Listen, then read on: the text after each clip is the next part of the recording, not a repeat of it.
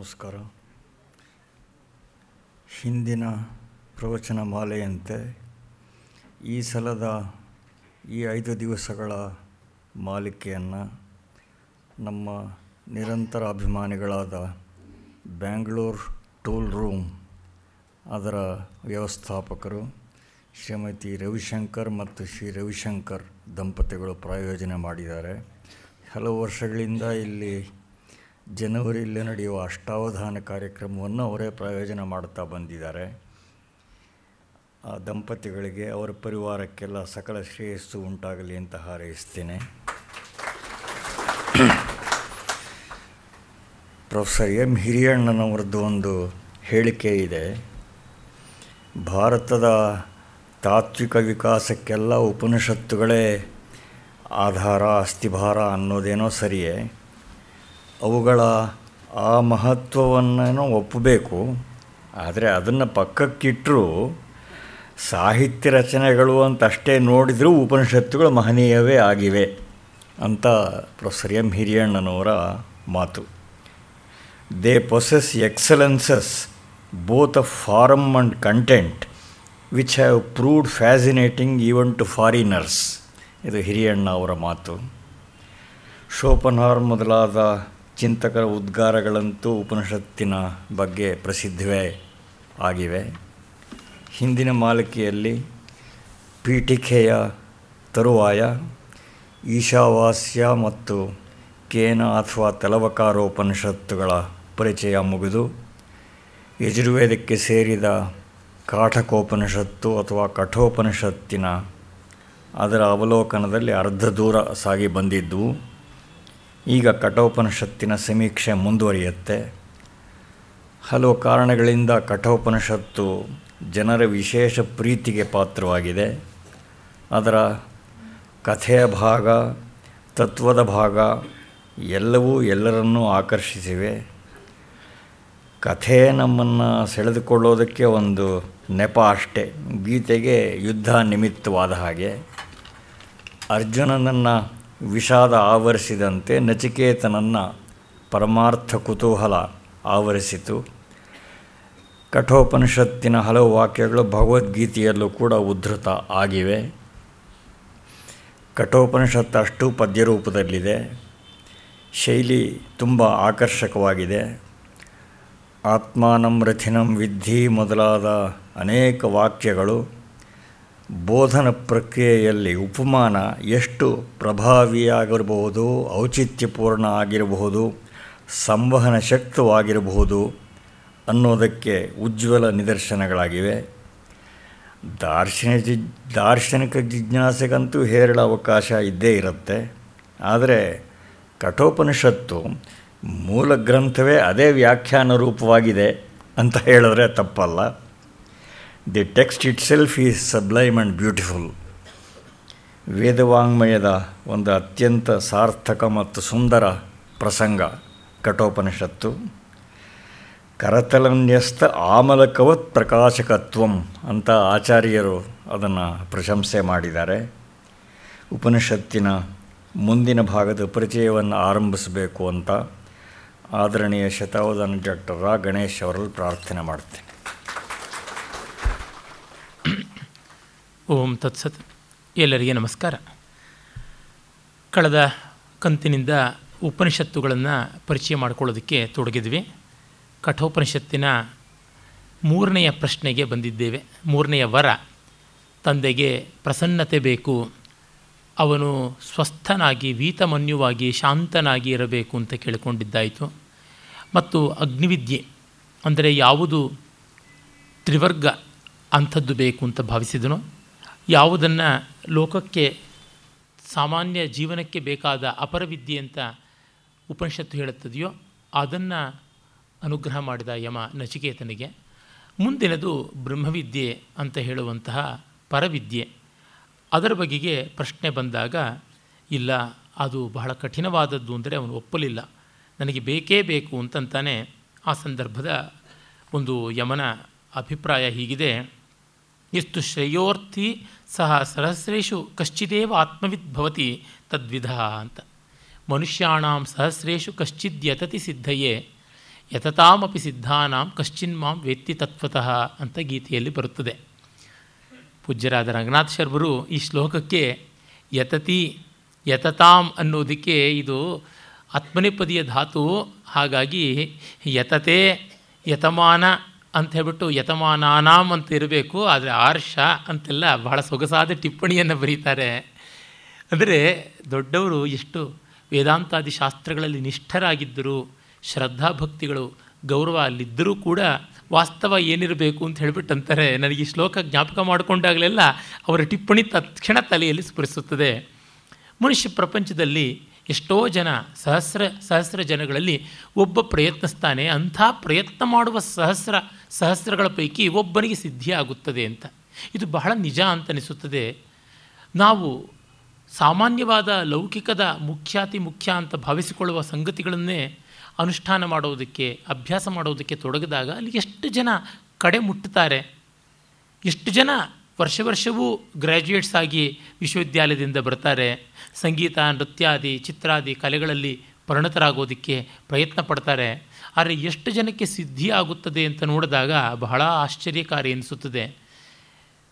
ಆನಂದವರ್ಧನ ಧ್ವನಿಯಾಲೋಕದಲ್ಲಿ ಸುಮಾರು ಸಾವಿರದ ನೂರು ವರ್ಷಗಳ ಮುಂಚೆ ಹೇಳಿದ ಅಸ್ಯಾಂ ಅತಿ ವಿಚಿತ್ರ ಕವಿ ಪರಂಪರಾ ವಾಹಿನ್ಯಾಂ ಕಾಳಿದಾಸಾದಿ ದ್ವಿತ್ರ ಪಂಚಶಾವ ಮಹಾಕವಯ ಇತಿ ಗಣ್ಯಂತೆ ಅಂತ. ಈ ಅತಿ ವಿಚಿತ್ರವಾದ ಕವಿ ಪರಂಪರೆಯ ಮಹಾ ವೇಗ ವಾಹಿನಿ ಆ ಒಂದು ನದಿಯ ಪ್ರವಾಹದಲ್ಲಿ ಕಾಳಿದಾಸನಂಥವರು ಇಬ್ಬರೋ ಐದೋ ಅಷ್ಟೇ. ಬೆರಳೆಣಿಕೆಗಿಂತ ಮಿಗಿಲಾಗುವಂಥದ್ದಲ್ಲ ಅಂತ ಇಂದೂ ಅದ್ಯಾಪಿ ತತ್ತುಲ್ಯ ಕವಿಯರ ಭಾವ ಅಂತಂತೀವಲ್ಲ ಹಾಗೆ ಅದೇ ಅದೇ ಉಳ್ಕೊಂಡಿರುವಂಥದ್ದು. ಇದು ಈ ಒಂದು ಅಪರವಿದ್ಯಾ ಕ್ಷೇತ್ರದಲ್ಲಿಯೇ ಹಾಗಾದರೆ ಇನ್ನು ಪರವಿದ್ಯಾ ಕ್ಷೇತ್ರದಲ್ಲಿ ಇನ್ನು ಯಾವ ಮಾತ್ರದ ವೈರಳ್ಯ ಇರುವುದಕ್ಕೆ ಸಾಧ್ಯ? ಅದಕ್ಕಾಗಿ ಹೇಳ್ತಾ ಇದ್ದಾನೆ, ಶ್ರವಣಾಯಾಪಿ ಬಹುಭಿರ್ಯೋ ನ ಲಭ್ಯ, ಶೃಣ್ವಂತೋಪಿ ಬಹವೋ ಯೋ ಯಂ ನ ವಿದ್ಯು, ಆಶ್ಚರ್ಯೋ ವಕ್ತಾ ಕುಶಲೋಸ್ಯ ಲಬ್ಧ. ಆಶ್ಚರ್ಯೋ ಜ್ಞಾತ ಕುಶಲ ಅನುಶಿಷ್ಟ ಶ್ರವಣಾಯಾಪಿ ಬಹುಭಿ ಯಹ ನ ಲಬ್ಧ, ನ ಲಭ್ಯ. ಕೇಳೋದಿಕ್ಕೂ ಯಾರಿಗೆ ಸಿಗೋದಿಲ್ಲವೋ ಅಂತ ಈ ಅರ್ಥದಲ್ಲಿ ನನ್ನ ಮಾತು ಅಂತಲ್ಲ, ಉಪನಿಷತ್ತಿನ ಮಾತಾದ್ದರಿಂದ ಹೇಳ್ತಿದ್ದೀನಿ. ಉಪನಿಷತ್ತುಗಳ ಆತ್ಮವಂತಿಕೆಯ ವಿಷಯವನ್ನು ಕುರಿತು ಕೇಳೋದು ಕಷ್ಟ ಆಗುತ್ತದೆ. ಕೇಳುವ ಅವಕಾಶವೂ ತುಂಬ ವಿರಳ ಅಂತ. ಆಶ್ಚರ್ಯ ಬಹಳ ಕಷ್ಟ, ಆಶ್ಚರ್ಯವಾದಂಥದ್ದು. ಮತ್ತು ಶ್ರವಣಾಯಾಪಿ ಬಹುಭಿ ನ ಲಭ್ಯ. ಕೇಳೋದಕ್ಕೂ ಎಷ್ಟೋ ಜನಕ್ಕೆ ಸಿಗುವಂಥದ್ದಲ್ಲ ಅಂತ. ನನಗೆ ಉಪನಿಷತ್ತುಗಳು ಅವುಗಳನ್ನು ತಿಳ್ಕೊಳ್ಬೇಕು ಅನ್ನುವ ಮಾತನ್ನು ಯಾರೂ ಹೇಳಲಿಲ್ಲ. ಹಾಗೆ ಪುಸ್ತಕಗಳನ್ನು ಇಟ್ಟುಕೊಂಡು ಓದಿಕೊಂಡಿದ್ದಾಯಿತು. ನಾನು ಉಪನಿಷತ್ತುಗಳನ್ನು ಕುರಿತಾದ ಪ್ರವಚನ ಅಂತ ಉಪನಿಷತ್ತುಗಳನ್ನು ಓದಿದ ಮೇಲೆ ಕೇಳಿದ್ದು. ಅದಕ್ಕೆ ಮುನ್ನ ನಾನು ಕೇಳಿದ್ದಿಲ್ಲ. ರಾಮಕೃಷ್ಣಾಶ್ರಮದಷ್ಟು ದೂರಕ್ಕೆ ನಮ್ಮ ರಾಜಾಜನಗರದಿಂದ ಬರುವ ಸಂಭವನೀಯತೆ ಇರಲಿಲ್ಲ. ಇತ್ತ ಕಡೆಗೆ ಪ್ರವಚನಾದಿಗಳು ಆಗ್ತಾ ಇದ್ದದ್ದು. ಹಾಗಾಗಿ ಯಾವುದೂ ಶಕ್ಯವಾದದ್ದಲ್ಲ. ಆಮೇಲೆ ಒಂದೆರಡು ಮೂರು ವರ್ಷಗಳಾದ ಮೇಲೆ ಪಿ ಯು ಸಿ ಮುಗಿಸಿ ಇಂಜಿನಿಯರಿಂಗ್ ಓದುವಾಗ ಇತ್ತ ಕಡೆಯ ಪ್ರಪಂಚ ಒಂದು ಸ್ವಲ್ಪ ಪರಿಚಿತವಾಗಿ ಅಲ್ಲಿ ಬಂದು ಕೇಳೋಣ ಅಂತನಿಸಿ ಕೇಳಿದ್ದು. ಅಂದರೆ ಕೇಳ್ಮೆಗೂ ಕೂಡ ಶ್ರವಣಕ್ಕೂ ಕೂಡ ಕಷ್ಟವಾಗುವಂಥದ್ದು ಆ ಮಟ್ಟದ ವಿರಳತೆ. ಯಾಕೆಂದರೆ ಎಷ್ಟೋ ಜನಕ್ಕೆ ಈ ರೀತಿಯಾದ ಒಂದು ವಿಚಾರಗಳಿಗೆ ಆಸ್ಥೆ ಬರದೇ ಇರುವಷ್ಟು ಬೇರೆ ವಿಷಯಗಳ ಒತ್ತಡ ಇರುತ್ತದೆ, ಆಕರ್ಷಣೆ ಇರುತ್ತದೆ, ಸೆಳೆತ ಇರುತ್ತದೆ, ಅದನ್ನೆಲ್ಲ ಬಿಡಿಸಿಕೊಂಡು ಬರುವುದು ಬಹಳ ಕಷ್ಟ. ಇದು ಯಾವಾಗ ಸಾಕ್ಷಾತ್ ನಚಿಕೇತನ ಕಾಲದಲ್ಲಿ ಹೇಳಿದ ಮಾತು. ಯಾವನ ಬದುಕೇ ಉಪನಿಷತ್ತಾಯಿತೋ, ನಚಿಕೇತ, ಯಾಜ್ಞವಲ್ಕ್ಯ, ಉದ್ದಾಲಕ, ಆರುಣಿ ಇತ್ಯಾದಿಗಳ ಕಾಲದಲ್ಲಿ ನಡೆದಂಥ ಸ್ಥಿತಿ ಎಂದರೆ ಇನ್ನು ನಮ್ಮಲ್ಲಿ ಹೇಳಲೇಬೇಕಾಗಿಲ್ಲ ಅಂತ ಗೊತ್ತಾಗುತ್ತದೆ. ಶೃಣ್ವಂತೋಪಿ ಬಹು, ಬಹವಃ ಯಮ್ನ ವಿದ್ಯು ಇನ್ನು ಕೇಳಿದ್ರೂ ಎಷ್ಟೋ ಜನಕ್ಕೆ ಗೊತ್ತಾಗೋಲ್ಲ. ಇದಂತೂ ಪರಮಸತ್ಯ. ಯಾಕೆಂದರೆ ಎಷ್ಟೋ ಜನ ಬೇರೆ ಬೇರೆ ಸಂಘಗಳು, ಸಮೂಹಗಳು, ಅಧ್ಯಯನ ಗೋಷ್ಠಿಗಳು ಅಂತ ಮಾಡಿಕೊಂಡು ಯಾವ ಜೀವವೂ ಕೇಳುತ್ತಲೇ ಇರ್ತಾರೆ. ಆರಂಭದಲ್ಲಿ ಹೇಗಿದ್ದರೋ ಈಗಲೂ ಹಾಗೇ ಇರ್ತಾರೆ. ಮೂವತ್ತೇಳು ವರ್ಷಗಳ ಮುಂಚೆ ಹೇಗಿದ್ದರೋ ಈಗಲೂ ಅದೇ ಥರ ಇರ್ತಾರೆ. ಇನ್ನೂ ಆಮೇಲೂ ಹಾಗೇ ಇರ್ತಾರೆ. ಬ್ರಹ್ಮವಸ್ತುವಿನಂತೆ ಅವಿಕಾರಿಯಾಗಿ, ಅವಿನಾಶಿಯಾಗಿ, ಅವ್ಯಯವಾಗಿ, ಅಚ್ಯುತವಾಗಿ, ನಿರಂಜನವಾಗಿ, ನಿಷ್ಕ್ರಿಯವಾಗಿ ಇರ್ತಾರೆ. ಸಾಂಖ್ಯ ಪುರುಷ ಪ್ರಕೃತಿಯ ಸಾಹಚರ್ಯದಿಂದ ಬಂದು ಸ್ತಬ್ಧನಾಗುವ ಹಾಗೆ ಆಗಿಬಿಡ್ತಾರೆ. ಅಂತಂದರೆ ಕೇಳಿದವರು ಅರ್ಥ ಮಾಡಿಕೊಳ್ಳೋದಿಲ್ಲ. ಶೃಣ್ವಂತೋಪಿ ಬಹವಹ ಎಂ ನವಿದ್ಯು ವಿದ್ಯು ತಿಳಿಯಲಾರರು. ಕಾರಣ ಅದನ್ನು ಅನುಭವದಿಂದ ಹೊರಗೆ ಹಚ್ಚಿಕೊಂಡು ನೋಡ್ತಾ ಬರಬೇಕು. ಸುಮ್ಮನೆ ಕಿವಿಯ ಮೇಲೆ ಪ್ರವಾಹ ಬಂದಂತೆ ಕೇಳಿ ಪ್ರಯೋಜನವಾಗುವಂಥದ್ದು ಅಲ್ಲ. ಮತ್ತೆ ಮತ್ತೆ ನಮ್ಮ ನಿತ್ಯಾನುಭವದಲ್ಲಿ ಅದು ಏನಿದೆ ಅನ್ನುವುದನ್ನು ಗಮನಿಸಿಕೊಳ್ಬೇಕು ಹಾಗಾಗಿ ಆಶ್ಚರ್ಯೋ ವಕ್ತ ಕುಶಲಃ ಅಸ್ಯ ಲಬ್ಧ. ಇನ್ನು ಇದನ್ನು ಪಡ್ಕೊಳ್ತಕ್ಕಂಥವನು ಯಾವನಿದ್ದಾನೆ ಲಬ್ಧ? ಅವನು ಕುಶಲ, ಮಂಗಳಪ್ರದನಾದವನು. ಮುಕ್ತಿ ಕೈವಲ್ಯ ನಿರ್ವಾಣಂ ಅಂತೆಲ್ಲ ಹೇಳ್ತಾರಲ್ಲ, ಬುದ್ಧಿವಂತ ಅಂತ ಕೂಡ ಆಗುತ್ತದೆ. ಮತ್ತು ಆಶ್ಚರ್ಯೋ ವಕ್ತ ಹೇಳ್ತಕ್ಕಂಥವನ ಬಗೆಗೂ ಆಶ್ಚರ್ಯ. ಇಂಥದ್ದನ್ನೆಲ್ಲ ಹೇಳುವವನಿದ್ದಾನಲ್ಲ ತನ್ನ ಮಾತನ್ನು ಯಾರೂ ಕೇಳಿಸ್ಕೊಳ್ಳಲ್ಲ ಅನ್ನುವುದು ಮೊದಲಿಗೆ ಗ್ಯಾರಂಟಿ. ಕೇಳಿಸ್ಕೊಂಡ್ರೂ ಅರ್ಥ ಮಾಡಿಕೊಳ್ಳಲ್ಲ ಅನ್ನೋದು ಎರಡನೇ ಗ್ಯಾರಂಟಿ. ಇಷ್ಟಿದ್ರೂ ಹೇಳ್ತಾನೆ ಅಂತಂದರೆ ಅದು ತುಂಬ ಆಶ್ಚರ್ಯಕಾರಿಯಾದ ಸಂಗತಿ ಅಂತ ಕೂಡ ಆಗುತ್ತದೆ. ಮತ್ತು ಈ ವಿಷಯವನ್ನು ಹೃದಯಂಗಮವಾಗಿ ನಿನಗೆ ಸಂದೇಹ ಬೇಡ. ಸರ್ವ ಸಂದೇಹಗಳನ್ನು ನಿವೃತ್ತಿ ಮಾಡ್ತೀನಿ. ಅಹಮಸ್ಮಿ ಅನ್ನುವ ಭರವಸೆಯನ್ನು ಕೊಡಬಲ್ಲವರಿದ್ದಾರಲ್ಲ, ಅದು ತುಂಬ ಮುಖ್ಯವಾದಂಥದ್ದು. ಆ ರೀತಿ ಎಲ್ಲ ಸಂದೇಹಗಳನ್ನು ಸಮೂಲವಾಗಿ ಕಿತ್ತೊಗೆಯಬಲ್ಲಂಥ ವ್ಯಕ್ತಿಗಳು ವಿರಳ ಅನ್ನುವ ಭಾವ ಕೂಡ ಅಲ್ಲಿ ನಮಗೆ ಗೊತ್ತಾಗುತ್ತದೆ. ಅದರಿಂದ ನಿನಗಿದು ಕಷ್ಟವಪ್ಪ ಅಂತ ಹೇಳ್ತಾ ಇದ್ದಾನೆ. ಹಾಗೆ ಹೇಳುವ ಮೂಲಕವಾಗಿ ಶ್ರೋತೃವಿನ ಅರ್ಹತೆ ಎಂಥದ್ದು, ಅಲ್ಲಿರುವ ಜಿಜ್ಞಾಸೆ ಯಾವ ಉನ್ನತ ಮಟ್ಟದ್ದಾಗಿರಬೇಕು ಅನ್ನುವುದನ್ನು ಹೇಳ್ತಾ ಇದ್ದಾನೆ. ಆಮೇಲೆ ಇದು ಅತ್ಯಂತ ಸೂಕ್ಷ್ಮವಾದದ್ದು, ತರ್ಕಕ್ಕೆ ಮಿಗಿಲಾದದ್ದು ಅನ್ನುವುದನ್ನು ಒಂದೆರಡು ಮಂತ್ರಗಳಾದ ಮೇಲೆ ತಿಳಿಸ್ತಾನೆ. ನೈಷಾ ತರ್ಕೇಣ ಮತಿರಾಪನೇಯ ಪ್ರೋಕ್ತಾನ್ಯೇ ಪ್ರೋಕ್ತಾನ್ಯೇನೈವ ಸುಜ್ಞಾನಾಯ ಪ್ರೇಷ್ಠ ಯಾ ತ್ವಮಾಪಃ ಸತ್ಯಧೃತಿರ್ಬತಾಸಿ ತಾದೃಂಗ್ನೋ ಭೂಯಾನ್ನಚಿಕೇತಃ ಪೃಷ್ಟ ನೈಷಾ ತರ್ಕೇಣ ಮತಿರಾಪನೇಯ. ಇಲ್ಲಿ ತರ್ಕದಿಂದ ಆಗುವಂಥದ್ದೇನೂ ಇಲ್ಲ ಅನ್ನುವುದನ್ನು ಹೇಳ್ತಾ ಇದ್ದಾನೆ. ನ ತರ್ಕೇಣ ಆಪನೇಯ ಅಂದರೆ ಪ್ರಾಪಣೀಯ ಪಡ್ಕೊಳ್ಳೋಕ್ಕೆ ಅರ್ಹವಲ್ಲ. ಇದು ತರ್ಕದ ಮೂಲಕವಾಗಿ ಈ ಒಂದು ಮತಿ ಯಾವುದಿದೆ?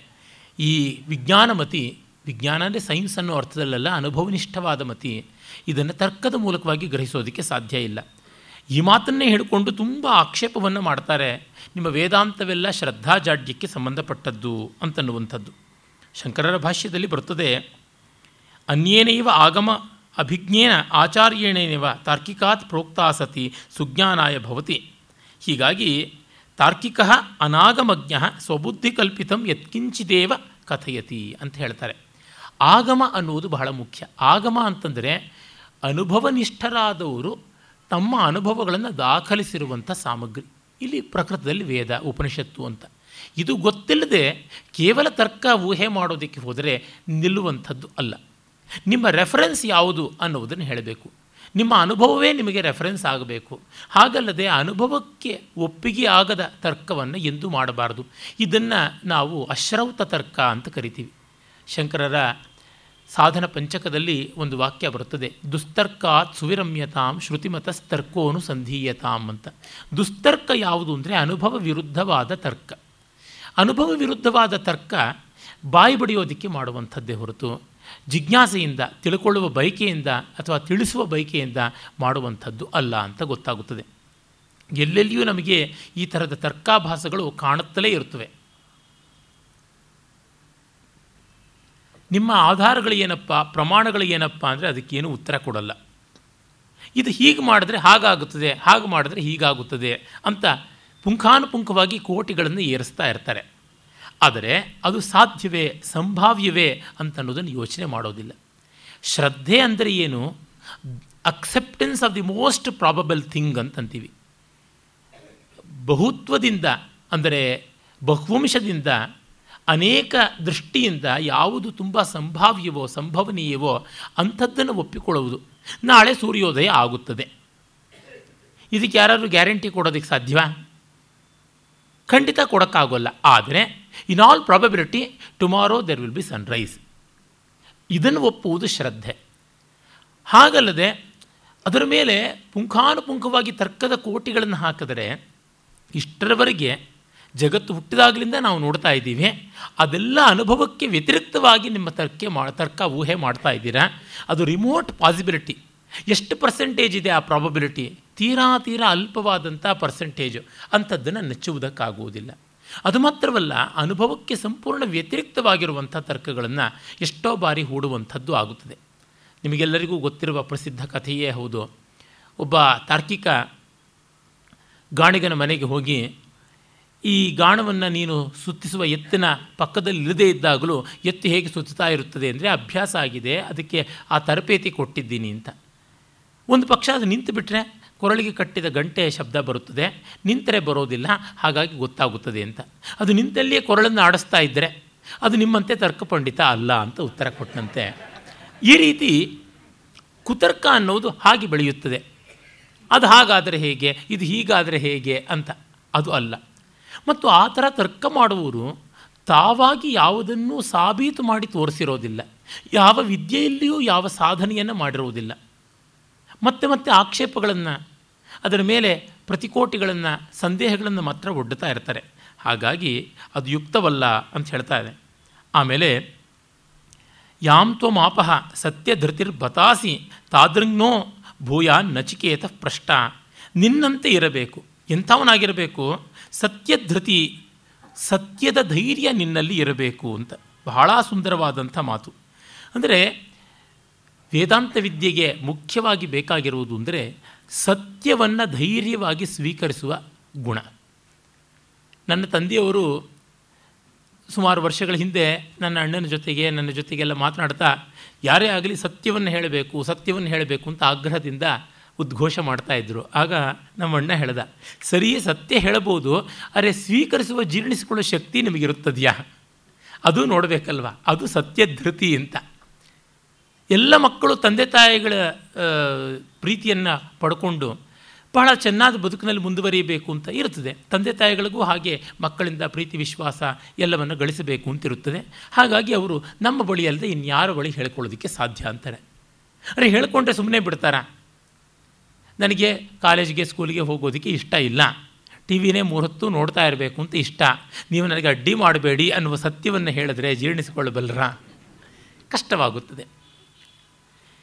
ಹಾಗೆ ಸತ್ಯವನ್ನು ನಿರ್ದಯವಾಗಿ, ಕಠೋರವಾಗಿರುವ ಸತ್ಯವನ್ನು ಸ್ವೀಕರಿಸುವಂತಹ ಶಕ್ತಿ ಬೇಕಲ್ಲ. ಅದು ತುಂಬ ತುಂಬ ಕಷ್ಟಕಾರಿಯಾದದ್ದು. ಎಲ್ಲಿವರೆಗೆ ಅಂದರೆ ನಮ್ಮ ನಿಂತ ನಿಲುವಿನ ಅಸ್ತಿತ್ವವನ್ನೇ ಕಿತ್ತು ಹಾಕಿಬಿಡ್ತದೆ ವೇದಾಂತ. ಯಾವುದನ್ನು ನಾವು ದೊಡ್ಡ ಅಸ್ತಿತ್ವ ಅಂತ ಭಾವಿಸಿಕೊಂಡಿದ್ದೀವೋ ಆ ಉಪಾಧಿಯನ್ನು ಕಿತ್ತು ಹಾಕಿಬಿಡ್ತದೆ ಹಾಗಾಗಿ ನಚಿಕೇತನಂತ ಸತ್ಯಧೃತಿ, ಸತ್ಯದ ಧೈರ್ಯ ಇರುವಂಥವರು ಬೇಕು. ಹಾಗಿರುವವರಿಗೆ ಮಾತ್ರ ಸಾಧ್ಯವಾಗುತ್ತದೆ, ಬೇರೆ ಯಾರಿಗೂ ಅಲ್ಲ ಅಂತ.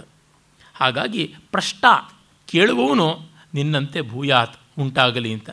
ಈ ಮೂಲಕವಾಗಿ ಏನನ್ನು ಹೇಳ್ತಾ ಇದ್ದಾನೆ ಉಪನಿಷತ್ಕಾರ ಅಂತಂದರೆ ನಚಿಕೇತನಂಥ ಶಿಷ್ಯ ಯಮನಂಥ ಆಚಾರ್ಯ, ಇವರಿದ್ದಾಗ ವೇದಾಂತ ನಡೆಯುತ್ತದೆಯೇ ಹೊರತು ಬೇರೆ ಸಂದರ್ಭಗಳಲ್ಲಿ ಅಲ್ಲ ಅಂತನ್ನುವಂಥದ್ದು. ಆಮೇಲೆ ಮುಂದಿನ ಒಂದು ಮಂತ್ರ ಬರುತ್ತದೆ. ಅಲ್ಲಿ ಹೇಳ್ತಾರೆ, ಕಾಮಸ್ಯಾಪ್ತಿಂ ಜಗತಃ ಪ್ರತಿಷ್ಠಾಂ, ಕ್ರತೋರಾನಂತ್ಯಂ ಅಭಯಸ್ಯ ಪಾರಂ ಸ್ತೋಮಂ ಮಹದಾಹು ಉರುಗಾಯಂ ಪ್ರತಿಷ್ಠಾಂ ದೃಷ್ಟ್ಯಾ ಧೃತ್ಯಾಧೀರೋ ನಚಿಕೇತೋತ್ಯಸ್ರಾಕ್ಷೀ ಬಹಳ ಸುಂದರವಾದಂಥ ಮಾತು. ಕಾಮಸ್ಯ ಆಪ್ತಿಂ, ಬಯಕೆಗಳ ಪಡೆಯುವಿಕೆಯನ್ನು, ಜಗತಃ ಪ್ರತಿಷ್ಠಾಂ, ಜಗತ್ತಿನಲ್ಲಿ ದೊಡ್ಡ ಸ್ಥಾನಮಾನಗಳನ್ನು. ಮತ್ತು ಅಭಯಸ್ಯ ಪಾರಂ, ಅಭಯದ ರಕ್ಷಣೆಯ ಆ ತುದಿಯನ್ನು ಕಂಡು ಬರು ಬದುಕಿರುವಂಥದ್ದು.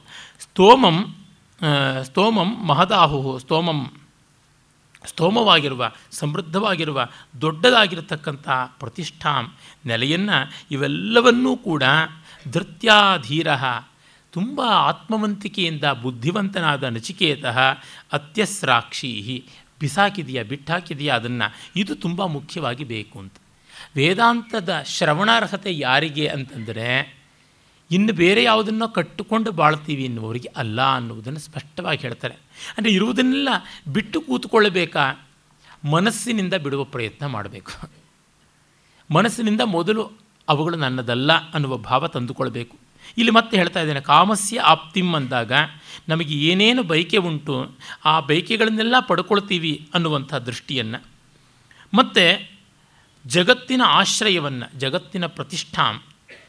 ಮತ್ತು ಕ್ರತೋಹ ಯಜ್ಞ, ಯಾಗ ಇತ್ಯಾದಿಗಳ ಉಪಾಸನೆಗಳ ಅನಂತವಾದ ಫಲ ಅದರ ಮೂಲಕ ಬರುವಂಥ ಸ್ವರ್ಗಾದಿಗಳು ಇವೆಲ್ಲವನ್ನೂ ಪಕ್ಕಕ್ಕೆ ಇಟ್ಟಾಗ ಮಾತ್ರ ಸಾಧ್ಯವಾಗುತ್ತದೆ. ಹಾಗೆ ಇಡದೇ ಇದ್ದರೆ ಇಲ್ಲ.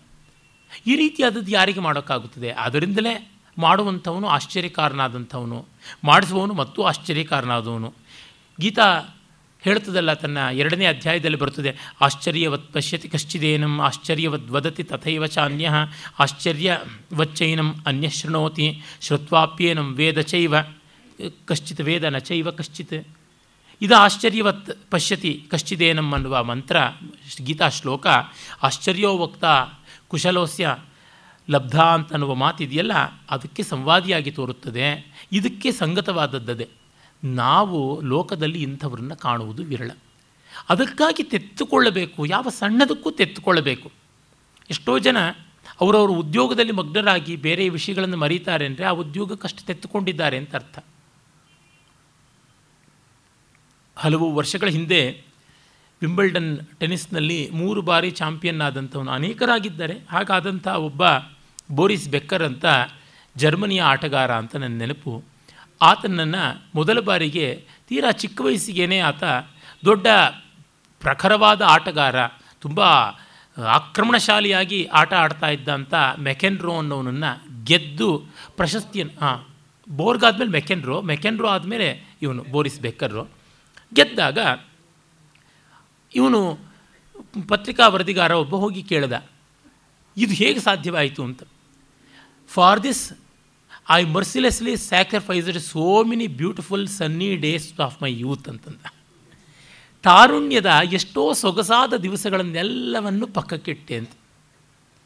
ಜಾನ್ ಮಿಲ್ಟನ್ ತನ್ನ ಅಭ್ಯಾಸದ ಬಗ್ಗೆ ಹೇಳ್ಕೊಳ್ತಾನೆ, ನಾನು ನನ್ನ ವಿದ್ಯಾರ್ಥಿ ದಶೆಯಲ್ಲಿ ಒಂದು ದಿನ ಕೂಡ ಪರರಾತ್ರ, ಅಂದರೆ ಲೇಟ್ ನೈಟ್ ಹನ್ನೆರಡು ಗಂಟೆ ಆದಮೇಲಿನ ಅದಕ್ಕಿಂತ ಆಚಿನ ಒಂದು ಗಳಿಗೆಗಳು, ಆ ಹೊತ್ತಿಗೆ ಮಲಗ್ತಾ ಇದ್ದೇ ಹೊರತು ಪೂರ್ವರಾತ್ರದಲ್ಲಿ ಅಂದರೆ ಬಿಫೋರ್ ಮಿಡ್ ನೈಟ್ ಮಲಗ್ತಾ ಇರಲಿಲ್ಲ, ಓದ್ತಾ ಇದ್ದೆ ಅಂತ ಹೇಳ್ಬಿಟ್ಟು ಅಂತಾನೆ ಗ್ರೀಕ್ ಲ್ಯಾಟಿನ್ ಇಬ್ಬರೂ ಎಲ್ಲ ಕಠಿಣವಾದ ಅಭಿಜಾತ ಭಾಷೆಗಳು ಅವನು ಹೇಗೆ ಕಲ್ತ್ರಿ ಅಂದರೆ ಅದೇನೂ ಕಷ್ಟ ಇಲ್ಲ.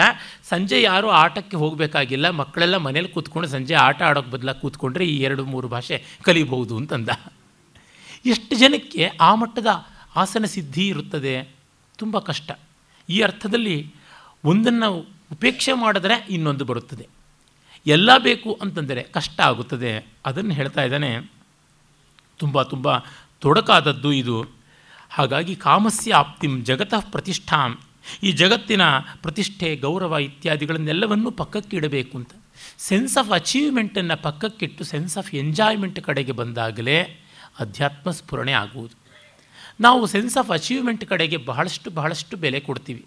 ಅದರಿಂದಲೇ ನಮ್ಮ ಸಾಧನೆಗಳ ರೆಕಾರ್ಡ್ಗಳ ಕಡೆಗೆ, ದಾಖಲೆಗಳ ಕಡೆಗೆ ನಮ್ಮ ಮನಸ್ಸು ಹೆಚ್ಚು ತುಡಿತಾ ಇರ್ತದೆ. ಉಪನಿಷತ್ತು ಹೇಳುತ್ತದೆ, ಆ ಕಡೆಗೆ ಹೋದಷ್ಟು ಅವುಗಳು ಇನ್ನಷ್ಟು ಮತ್ತಷ್ಟು ಗಂಟು ಹಾಕ್ತಾ ಬರುತ್ತವೆ ಅಂತ. ನೋಡಿ, ದೊಡ್ಡವರ ಸಹವಾಸದ ಆ ಅನುಭವ ಅದನ್ನು ಮೆಲುಕು ಹಾಕುವುದು ಅದು ತುಂಬ ಸಂತೋಷಕಾರಿ. ಅವರಿಂದ ಆದಂಥದ್ದು ಸಂತ ಸದಾಭಿಗಂತವ್ಯ ಇದೇನೋಪದಿಶಂತ್ಯಪಿ ಯಾಸ್ತು ಸ್ವೈರ ಕಥಾಸ್ತೇಷಾಂ ಉಪದೇಶ ಭವಂತಿತಾಹ ಅನ್ನುವ ಸುಭಾಷಿತ ಇದೆ. ದೊಡ್ಡವ್ರ ಹತ್ರಕ್ಕೆ ಹೋಗಬೇಕು. ಅವರು ಏನು ಹರಟಲಿ, ಏನು ಬೈಲಿ, ಅದೇ ದೊಡ್ಡ ಉಪದೇಶ, ಅದೇ ತಿಳುವಳಿಕೆಯನ್ನು ಕೊಡುತ್ತದೆ ಅಂತ. ಹಾಗೆ ಹೋಗುವಾಗ ಅದಕ್ಕೆ ತೃಪ್ತನಾಗದೆ ಅವ್ರ ಪಕ್ಕ ನಿಂತ್ಕೊಂಡು ಒಂದು ಫೋಟೋ ತೆಗೆಸ್ಕೋಬೇಕು. ಈಚೆಗೆ ನನ್ನೊಬ್ಬ ಸ್ನೇಹಿತ ಒಳ್ಳೆಯ ಹುಡುಗನೇ, ಯುರೋಪ್ನ ಪ್ರಯಾಣ ಮಾಡಿ ಬಂದ. ಅಲ್ಲಿ ಕಂಡ ಒಂದು ಕಲ್ಲು, ಒಂದು ಚಪ್ಪಡಿ, ಒಂದು ಮರ, ಒಂದು ಗಿಡ, ಒಂದು ಬಿಲ್ಡಿಂಗು, ಒಂದು ಚರ್ಚು, ಎಲ್ಲದರ ಮುಂದೇನೂ ತಾನು ಕೈ ಕಟ್ಕೊಂಡು ನಿಂತ್ಕೊಂಡಿರೋದು. ಏನಂದರೆ ಕೇಳಿದ್ದಕ್ಕೆ ಮುಗ್ಧ ಮನೋಹರವಾಗಿ ಹೇಳ್ದ, ಅಲ್ಲಿ ಹೋಗಿದ್ದೀನಿ ಅಂತ ದಾಖಲೆ ಸರ್ ಅಂತ. ಅಲ್ಲಪ್ಪ, ಈಗೆಲ್ಲ ಫೋಟೋಶಾಪ್ ಅಂತ ಬಂದಿದೆ. ನಾನು ಇಂಟರ್ನೆಟ್ಟಲ್ಲಿ ಪಾಮರಾತಿ ಪಾಮರ. ಎಷ್ಟು ಜನ ಏನು ಕಾಳಿನ ಬೋಳಿ ಮಾಡ್ತಾರೆ, ಬೋಳಿನ ಕಾಳಿ ಮಾಡ್ತಾರೆ, ನೀನು ಪರಬ್ರಹ್ಮದ ಎದುರಿಗೆ ಕೂತ್ಕೊಂಡು ಶೇಕ್ ತೆಗೆಸ್ಕೊಳ್ಳೋ ತರಹನೂ ಫೋಟೋ ಇಟ್ಕೊಳ್ಳೋದಕ್ಕೆ ಸಾಧ್ಯ ಇರುವಾಗ ಯಾರು ಈ ಸಾಕ್ಷ್ಯದ ಮೇಲೆ ನಂಬುತ್ತಾರೆ? ನೀನು ಅಲ್ಲಿಗೆ ಹೋಗಿ ಬಂದೇನುವ ನೆನಪಿಗೆ ಅನ್ನೋದಾದರೆ ಆ ಬಿಂಬಗಳು ಸಾಕು. ನೀನು ಅದರ ಮುಂದೆ ನಿಂತ್ಕೊಳ್ಳೋದಲ್ಲ ಮುಖ್ಯ. ಅಷ್ಟು ಮಟ್ಟಿಗೆ ಆ ಭಾಗದ ಯಾವುದೋ ಒಂದು ಸುಂದರವಾದ ಕಿಟಕಿಯೋ, ಬಾಗಲೋ, ಶಿಲ್ಪವೋ, ಕಲ್ಪವೋ ಮುಚ್ಚಲ್ಪಟ್ಟಿದೆ. ಅದು ಒಂದೇ ಪಾಶ್ಚರಲ್ಲಿ ಅಬ್ಬಾ ಅಬ್ಬಾ ಏನು ಸ್ಟೋಯಿಕ್ ಫೇಸಲ್ಲಿ ನೋಡಿ ತುಂಬ ವಿನೋದ ಎಲ್ಲ ಆಯಿತು. ಬೇಜಾರಾಗಲಿಲ್ಲ. ಚಿಕ್ಕ ವಯಸ್ಸು ಹುಡುಗ. ಆದರೆ ಇದು ಸೆನ್ಸ್ ಆಫ್ ಅಚೀವ್ಮೆಂಟ್ ನಾವು ಅಲ್ಲಿಗೆ ಹೋಗಿ ಬಂದ್ವಿ, ಅಲ್ಲಿಗೆ ಮಾಡಿ ಬಂದ್ವಿ ಎನ್ನುವುದು ಯಾರಿಗೂ ಇರುತ್ತದೆ. ಪುರುಷತ್ ಹೇಳುತ್ತದೆ, ಆ ಸೆನ್ಸ್ ಆಫ್ ಅಚೀವ್ಮೆಂಟನ್ನು ಪಕ್ಕಕ್ಕಿಟ್ಟು ಅಲ್ಲಿಗೆ ಹೋಗಿ ನೋಡಿ ಬಂದದ್ದರ ಸಂತೋಷವನ್ನು ಮನಸ್ಸಲ್ಲಿ ಇಟ್ಕೊಳ್ಬೇಕು. ಭೈರಪ್ಪನವರು ಜಗತ್ತೆಲ್ಲ ಓಡಾಡಿದ್ದಾರೆ. ಒಂದೇ ಒಂದು ಫೋಟೋನೂ ಇಟ್ಟುಕೊಂಡಿಲ್ಲ ವಿದೇಶದ್ದು. ಕ್ಯಾಮ್ರಾನೇ ಇಲ್ಲ, ಅದು ತೆಕ್ಕೊಂಡು ಇಲ್ಲ. ನನಗೆ ಕ್ಯಾಮ್ರಾಯಿಂದ ತೆಗೆಯೋದಕ್ಕಿಂತ ಅಲ್ಲಿ ನನ್ನ ಕಣ್ಣಿಂದ ನೋಡಿ ಆನಂದ ಪಡುವುದೇ ಮುಖ್ಯ ಅಂತ. ಅಂದರೆ ನಾವು ಹೋಗಿದ್ವಿ ಅನ್ನುವ ನೆನಪು ಅದೊಂದು ಸಂಸ್ಕಾರವಾಗಿ ನಮ್ಮಲ್ಲಿ ಉಳಿಯಬೇಕೇ ಹೊರತುನವೇ. ಫೋಟೋ ನೋಡಿದಾಗ ಅಥವಾ ವಿಡಿಯೋ ನೋಡಿದಾಗ ಮಾತ್ರ ಅಂತಲ್ಲ. ನೀವುಗಳೇ ಕೇಳ್ಕೊಳ್ಳಿ ನೋಡಿ. ಮನೆಗಳಲ್ಲಿ ಮದುವೆಗಳಾದಾಗ ಬೇಕಾದಷ್ಟು ಫೋಟೋ, ವಿಡಿಯೋ ಎಲ್ಲ ತೆಗೆಸ್ತಾರೆ. ಎಷ್ಟು ಸರ್ತಿ ನೋಡ್ತೀರಾ, ಎಷ್ಟು ಜನಕ್ಕೆ ತೋರಿಸಿರ್ತೀರ?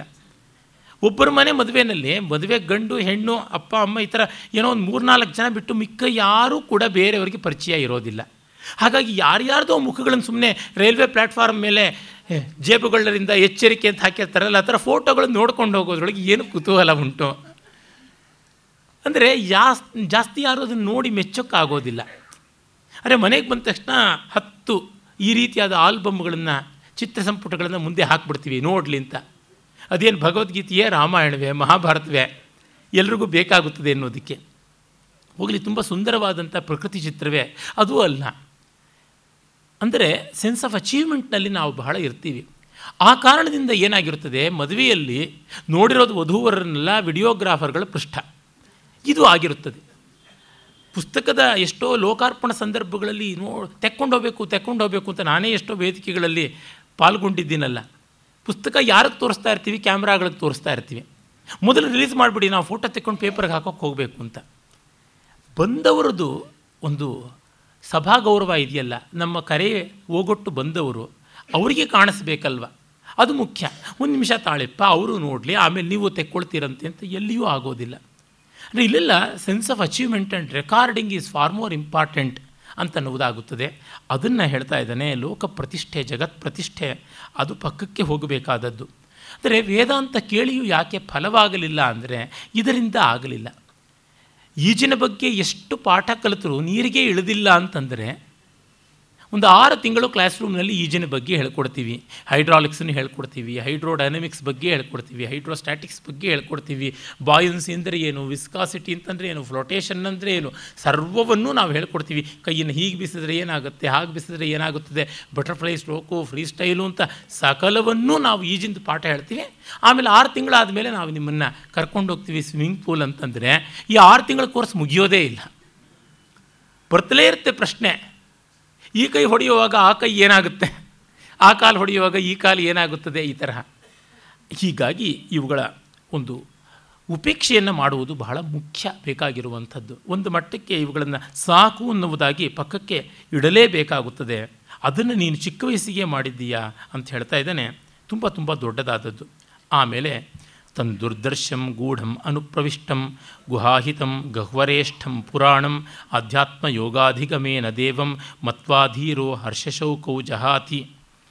ಆ ದುರ್ದರ್ಶ ಅಂದರೆ ಇಂದ್ರಿಯಗಳ ಜ್ಞಾನಕ್ಕೆ ದಕ್ಕದೇ ಇರತಕ್ಕಂಥ ಬ್ರಹ್ಮವಸ್ತು ಗೂಢ, ಎಲ್ಲೆಲ್ಲಿಯೂ ಅದೃಶ್ಯವಾಗಿರುವಂಥದ್ದು, ಅನುಪ್ರವಿಷ್ಟ. ನಮ್ಮೊಳಗೆ ನಾವು ಸೃಷ್ಟಿಯಾಗೋಕ್ಕೂ ಮುನ್ನವೇ ನಮ್ಮೊಳಗೆ ಬಂದು ಸೇರಿಕೊಂಡಂಥದ್ದು. ಹೀಗಿರುವಂಥದ್ದು, ತದ್ ಸೃಷ್ಟ್ವಾ ತದೇವ ಅನುಪ್ರಾವಿಶತ್ ಅಂತ ವೇದ ಇನ್ನೊಂದು ಕಡೆ ಏನು ಹೇಳುತ್ತದೆ, ಅದನ್ನು ನಾವು ಇಲ್ಲಿ ಗಮನಕ್ಕೆ ತಂದುಕೊಳ್ಬೇಕು ಗುಹಾಹಿತಂ ಹೃದಯ ಗುಹೆ ಅಂತ. ಹೃದಯಾಂದೊಡನೆಯೇ ರಕ್ತವನ್ನು ಎಲ್ಲ ಕಡೆಗೂ ಪಂಪ್ ಮಾಡುವಂಥ ಒಂದು ಮಾಂಸಪಿಂಡ ಅನ್ನುವ ಅರ್ಥದಲ್ಲಿ ಅಲ್ಲ, ನಾನು ಅನ್ನುವ ಭಾವ ಎಲ್ಲಿಂದ ವ್ಯಕ್ತೀಕೃತವಾಗುತ್ತೋ ಅದು. The place from where the I notion starts ಅಂತ ರಮಣ ಮಹರ್ಷಿಗಳು ಹೇಳ್ತಾರೆ. ಹಾಗಾಗಿ ಗಹ್ವರೇಷ್ಠಂ ಅದು ಅದೇ ಅರ್ಥದಲ್ಲಿ. ಗುಹದಲ್ಲಿ ನಿಷ್ಠನಾಗಿರುವ ಗುಹೆಯಲ್ಲಿ ಇರುವಂತಹ, ಅಂದರೆ ಗುಹೇಶಯ, ಗುಹಾಶಯನಾಗಿರುವ ಆ ಆತ್ಮವಸ್ತು ಅಧ್ಯಾತ್ಮ ಯೋಗಾಧಿಗಮೇನ ದೇವಂ ಮತ್ವಾಧೀರ, ಇಂತಹ ಎಲ್ಲದರ ಆತ್ಮಸ್ವರೂಪಿಯಾಗಿ, ಎಲ್ಲದರ ಸ್ಪಂದನಶೀಲನಾಗಿ, ಚೈತನ್ಯ ಮಾತ್ರನಾಗಿ ನಾನು ಅನ್ನುವ ಭಾವವಾಗಿ ಎಲ್ಲೆಲ್ಲೂ ತುಂಬಿಕೊಂಡಿರುವನ ತಿಳುವಳಿಕೆಯಿಂದ ಹರ್ಷ ಶೋಕವು ಜಹಾತಿ. ರಜೋಗುಣದಿಂದ ಉಂಟಾಗುವ ಸುಖ ದುಃಖಗಳು ಎರಡನ್ನೂ ಮೀರ್ತಾನೆ ಆನಂದ ಮಾತ್ರನಾಗಿ ನಿಲ್ತಾನೆ ಎನ್ನುವ ಫಲವನ್ನು ಕೂಡ ಹೇಳ್ತಾನೆ. ಅಧಿಕಾರಿಯನ್ನು ಹೇಳಿದ್ದಾನೆ ಮೊದಲು. ಆಮೇಲೆ ಆ ಫಲ ಎಷ್ಟು ಭವ್ಯವಾದದ್ದು ಅನ್ನೋ ಮಾತನ್ನು ಕೂಡ ಹೇಳ್ತಾನೆ. ಆಮೇಲೆ ಇದನ್ನು ನೀನು ಕೇಳೋದಕ್ಕೆ ಇಷ್ಟಪಡ್ತೀಯಾ ಅನ್ನೋದು ನನಗೆ ಗೊತ್ತಿದೆ. ಈಗ ನಾನು ಹೇಳಬೇಕು ಅಂತ ಯಮಧರ್ಮ ಸಂಕಲ್ಪ ಮಾಡಿಕೊಂಡಾಗ ನಚಿಕೇತ ಹೇಳ್ತಾನೆ, ಅನ್ಯತ್ರ ಧರ್ಮಾದನ್ಯತ್ರ ಅಧರ್ಮಾದ್ ಅನ್ಯತ್ರ ಅಸ್ಮಾತ್ ಕೃತಾಕೃತಾತ್ ಅನ್ಯತ್ರ ಭೂತಾಚ್ಚ ಭವ್ಯಾಚ್ಚ ಯತ್ತತ್ ಪಶ್ಯತಿ ತದ್ವದ ಅನ್ಯತ್ರ ಧರ್ಮಾತ್ ಧರ್ಮಕ್ಕಿಂತ ಬೇರೆಯಾಗಿ ಅನ್ಯತ್ರ ಅಧರ್ಮಾತ್ ಅಧರ್ಮಕ್ಕಿಂತಲೂ ಬೇರೆಯಾಗಿ ಮತ್ತು ಇನ್ನೂ ಒಂದು ಸ್ವಾರಸ್ಯವನ್ನು ಹೇಳ್ತಾ ಇದ್ದಾನೆ. ಅದು ಕೃತಾತ್, ಅಕೃತಾತ್ ಆಗಿರುವುದು, ಆಗದೇ ಇರೋದು. ಅವೆರಡಕ್ಕಿಂತಲೂ ಮಿಗಿಲಾಗಿ, ಅಂದರೆ ಕಾರ್ಯಕಾರಣ ಭಾವ ಯಾವುದಿದೆ, ಅದಕ್ಕಿಂತಲೂ ಮಿಗಿಲಾಗಿ ಭೂತಾಚ್ಚ ಭವ್ಯಾಚ್ಚ ಅನ್ಯತ್ ಆಗಿರುವುದಕ್ಕಿಂತ ಆಗಬಹುದಾದದಕ್ಕಿಂತ ಭಿನ್ನವಾಗಿ ಯಾವುದಿದೆ, ಅದನ್ನು ಕುರಿತು ಹೇಳುವಂತ ಅಂದರೆ ನನಗೆ ಹಿಂದಿನದು ಬೇಡ, ಮುಂದಿನದು ಬೇಡ. ಕಾರ್ಯಕಾರಣಗಳ ಚೌಕಟ್ಟಿನ ಒಳಗೆ ಸಿಲುಕುವಂಥದ್ದು ಬೇಡ. ಇದು ಧರ್ಮ, ಇದು ಅಧರ್ಮ ಅಂತ ದ್ವೈದೀಭಾವವನ್ನು ಹೊಂದಿರುವಂಥದ್ದು ಅಲ್ಲ. ಧರ್ಮ ಅನ್ನೋದಕ್ಕೆ ಅನೇಕ ವಿಧವಾದಂಥ ಅರ್ಥ ಅಲ್ಲಿ ಉಂಟು. ಅಂದರೆ ಧರ್ಮಾತ್ ಶಾಸ್ತ್ರೀಯಾತ್ ಧರ್ಮಾನುಷ್ಠಾನಾತ್ ಅಂತ ಭಾಷ್ಯಕಾರರು ಹೇಳ್ತಾರೆ, ನಾವು ಲೋಕದಲ್ಲಿ ಯಾವುದು ಒಳ್ಳೆಯದು ಅಂತ ಅಂದುಕೊಂಡಿದ್ದೀವಿ, ಸದಾಚಾರ ಆ ರೀತಿಯಾದದ್ದು. ಮತ್ತು ತದ್ವ್ಯತಿರಿಕ್ತವಾದದ್ದು ಅಧರ್ಮ, ವಿಹಿತ ಅಕರಣ ರೂಪಾತ್ ಪಾಪಾತ್, ಈ ಪುಣ್ಯ ಪಾಪಗಳು ಅನ್ನುವುದು ಧರ್ಮಾಧರ್ಮಗಳು ಇವನ್ನು ಮೀರಿ ಇರಬೇಕು. ಮತ್ತು ಇನ್ನೊಂದು, ಧರ್ಮ ಅಂತಂದರೆ ಅಟ್ರಿಬ್ಯೂಟ್ಸನ್ನು ಒಳಗೊಂಡಂಥದ್ದು. ಅಧರ್ಮ ಅಂದರೆ ಅಟ್ರಿಬ್ಯೂಟ್ಸನ್ನು ಒಳಗೊಳ್ಳದೇ ಇರತಕ್ಕಂಥದ್ದು ಅನ್ನುವ ಅರ್ಥದಲ್ಲಿ. ಅಂದರೆ ಯಾವುದೇ ಅಟ್ರಿಬ್ಯೂಟ್ಸ್ ಕಾಣದೇ ಇರುವುದು ಅಂತ ನಮಗೆ. ವಸ್ತು ಮಾತ್ರವಾಗಿ ಗೋಚರಿಸುತ್ತೆ ಅಟ್ರಿಬ್ಯೂಟ್ಸ್ ಕಾಣಿಸ್ತಾ ಇರೋದಿಲ್ಲ. ಈ ಥರ ವ್ಯಕ್ತವಾಗಿ, ಅವ್ಯಕ್ತವಾಗಿ ಅಂತ ಇವೆ. ಅವೆಲ್ಲಕ್ಕಿಂತಲೂ ಭಿನ್ನವಾದದ್ದು, ಮಿಗಿಲಾದದ್ದು ಯಾವುದುಂಟು, ಅದನ್ನು ನೀನು ಹೇಳು ಅಂತ ಹೇಳಿಬಿಟ್ಟು. ಇಲ್ಲಿ ಒಂದನ್ನು ನಾವು ಗಮನಿಸಬೇಕು. ಏತಚ್ಛ್ರುತ್ವ ಸಂಪರಿಗೃಹ್ಯ ಮರ್ತ್ಯ ಅಂತ ಹಿಂದಿನ ಒಂದು ಮಂತ್ರದಲ್ಲಿ ಬರುತ್ತದೆ. ಆಗ ನಮಗೆ ಗೊತ್ತಾಗುತ್ತದೆ. ಶ್ರವಣ ಮನನ ನಿಧಿಧ್ಯಾಸನ ಅನ್ನುವ ವೇದಾಂತದ ಯೋಗ ಯಾವುದುಂಟು. ಅದು ಮೂರೂ ಕೂಡ ಅಧಿಕಾರಿಗೆ ಬೇಕಾಗಿರುವಂಥದ್ದು. ಆ ಯೋಗ ಇಲ್ಲದೆ ಅವನಿಗೆ ವೇದಾಂತ ತಿಳುವಳಿಕೆಗೆ ಬರುವುದಿಲ್ಲ. ಅಂದರೆ ಕೇಳುವುದೊಂದು ಇನ್ಫಾರ್ಮೇಷನ್ ಆ ಇನ್ಫಾರ್ಮೇಷನನ್ನು ವ್ಯವಸ್ಥಿತವಾದ ರೀತಿಯಲ್ಲಿ ಪೂರ್ವಾಪರ ವಿರೋಧ ಇಲ್ಲದೆ ಸಮಂಜಸವಾಗಿಸಿಕೊಳ್ಳುವಂಥದ್ದು. ಅದಕ್ಕೆ ನಮಗೆ ಬೇಕಾಗಿರುವುದು ತರ್ಕ, ವಿಚಾರಶಕ್ತಿ. ಅದನ್ನು ಮನನ ಅಂತ ಕರಿತೀವಿ. ಅದರ ಫಲಿತವಾಗಿ ಬಂದಂತಹ ಯಾವ ಸತ್ಯ ಉಂಟೋ ಅದನ್ನು ಮತ್ತೆ ಮತ್ತೆ ಅನುಭವಕ್ಕೆ ತಂದುಕೊಳ್ಳಬೇಕು.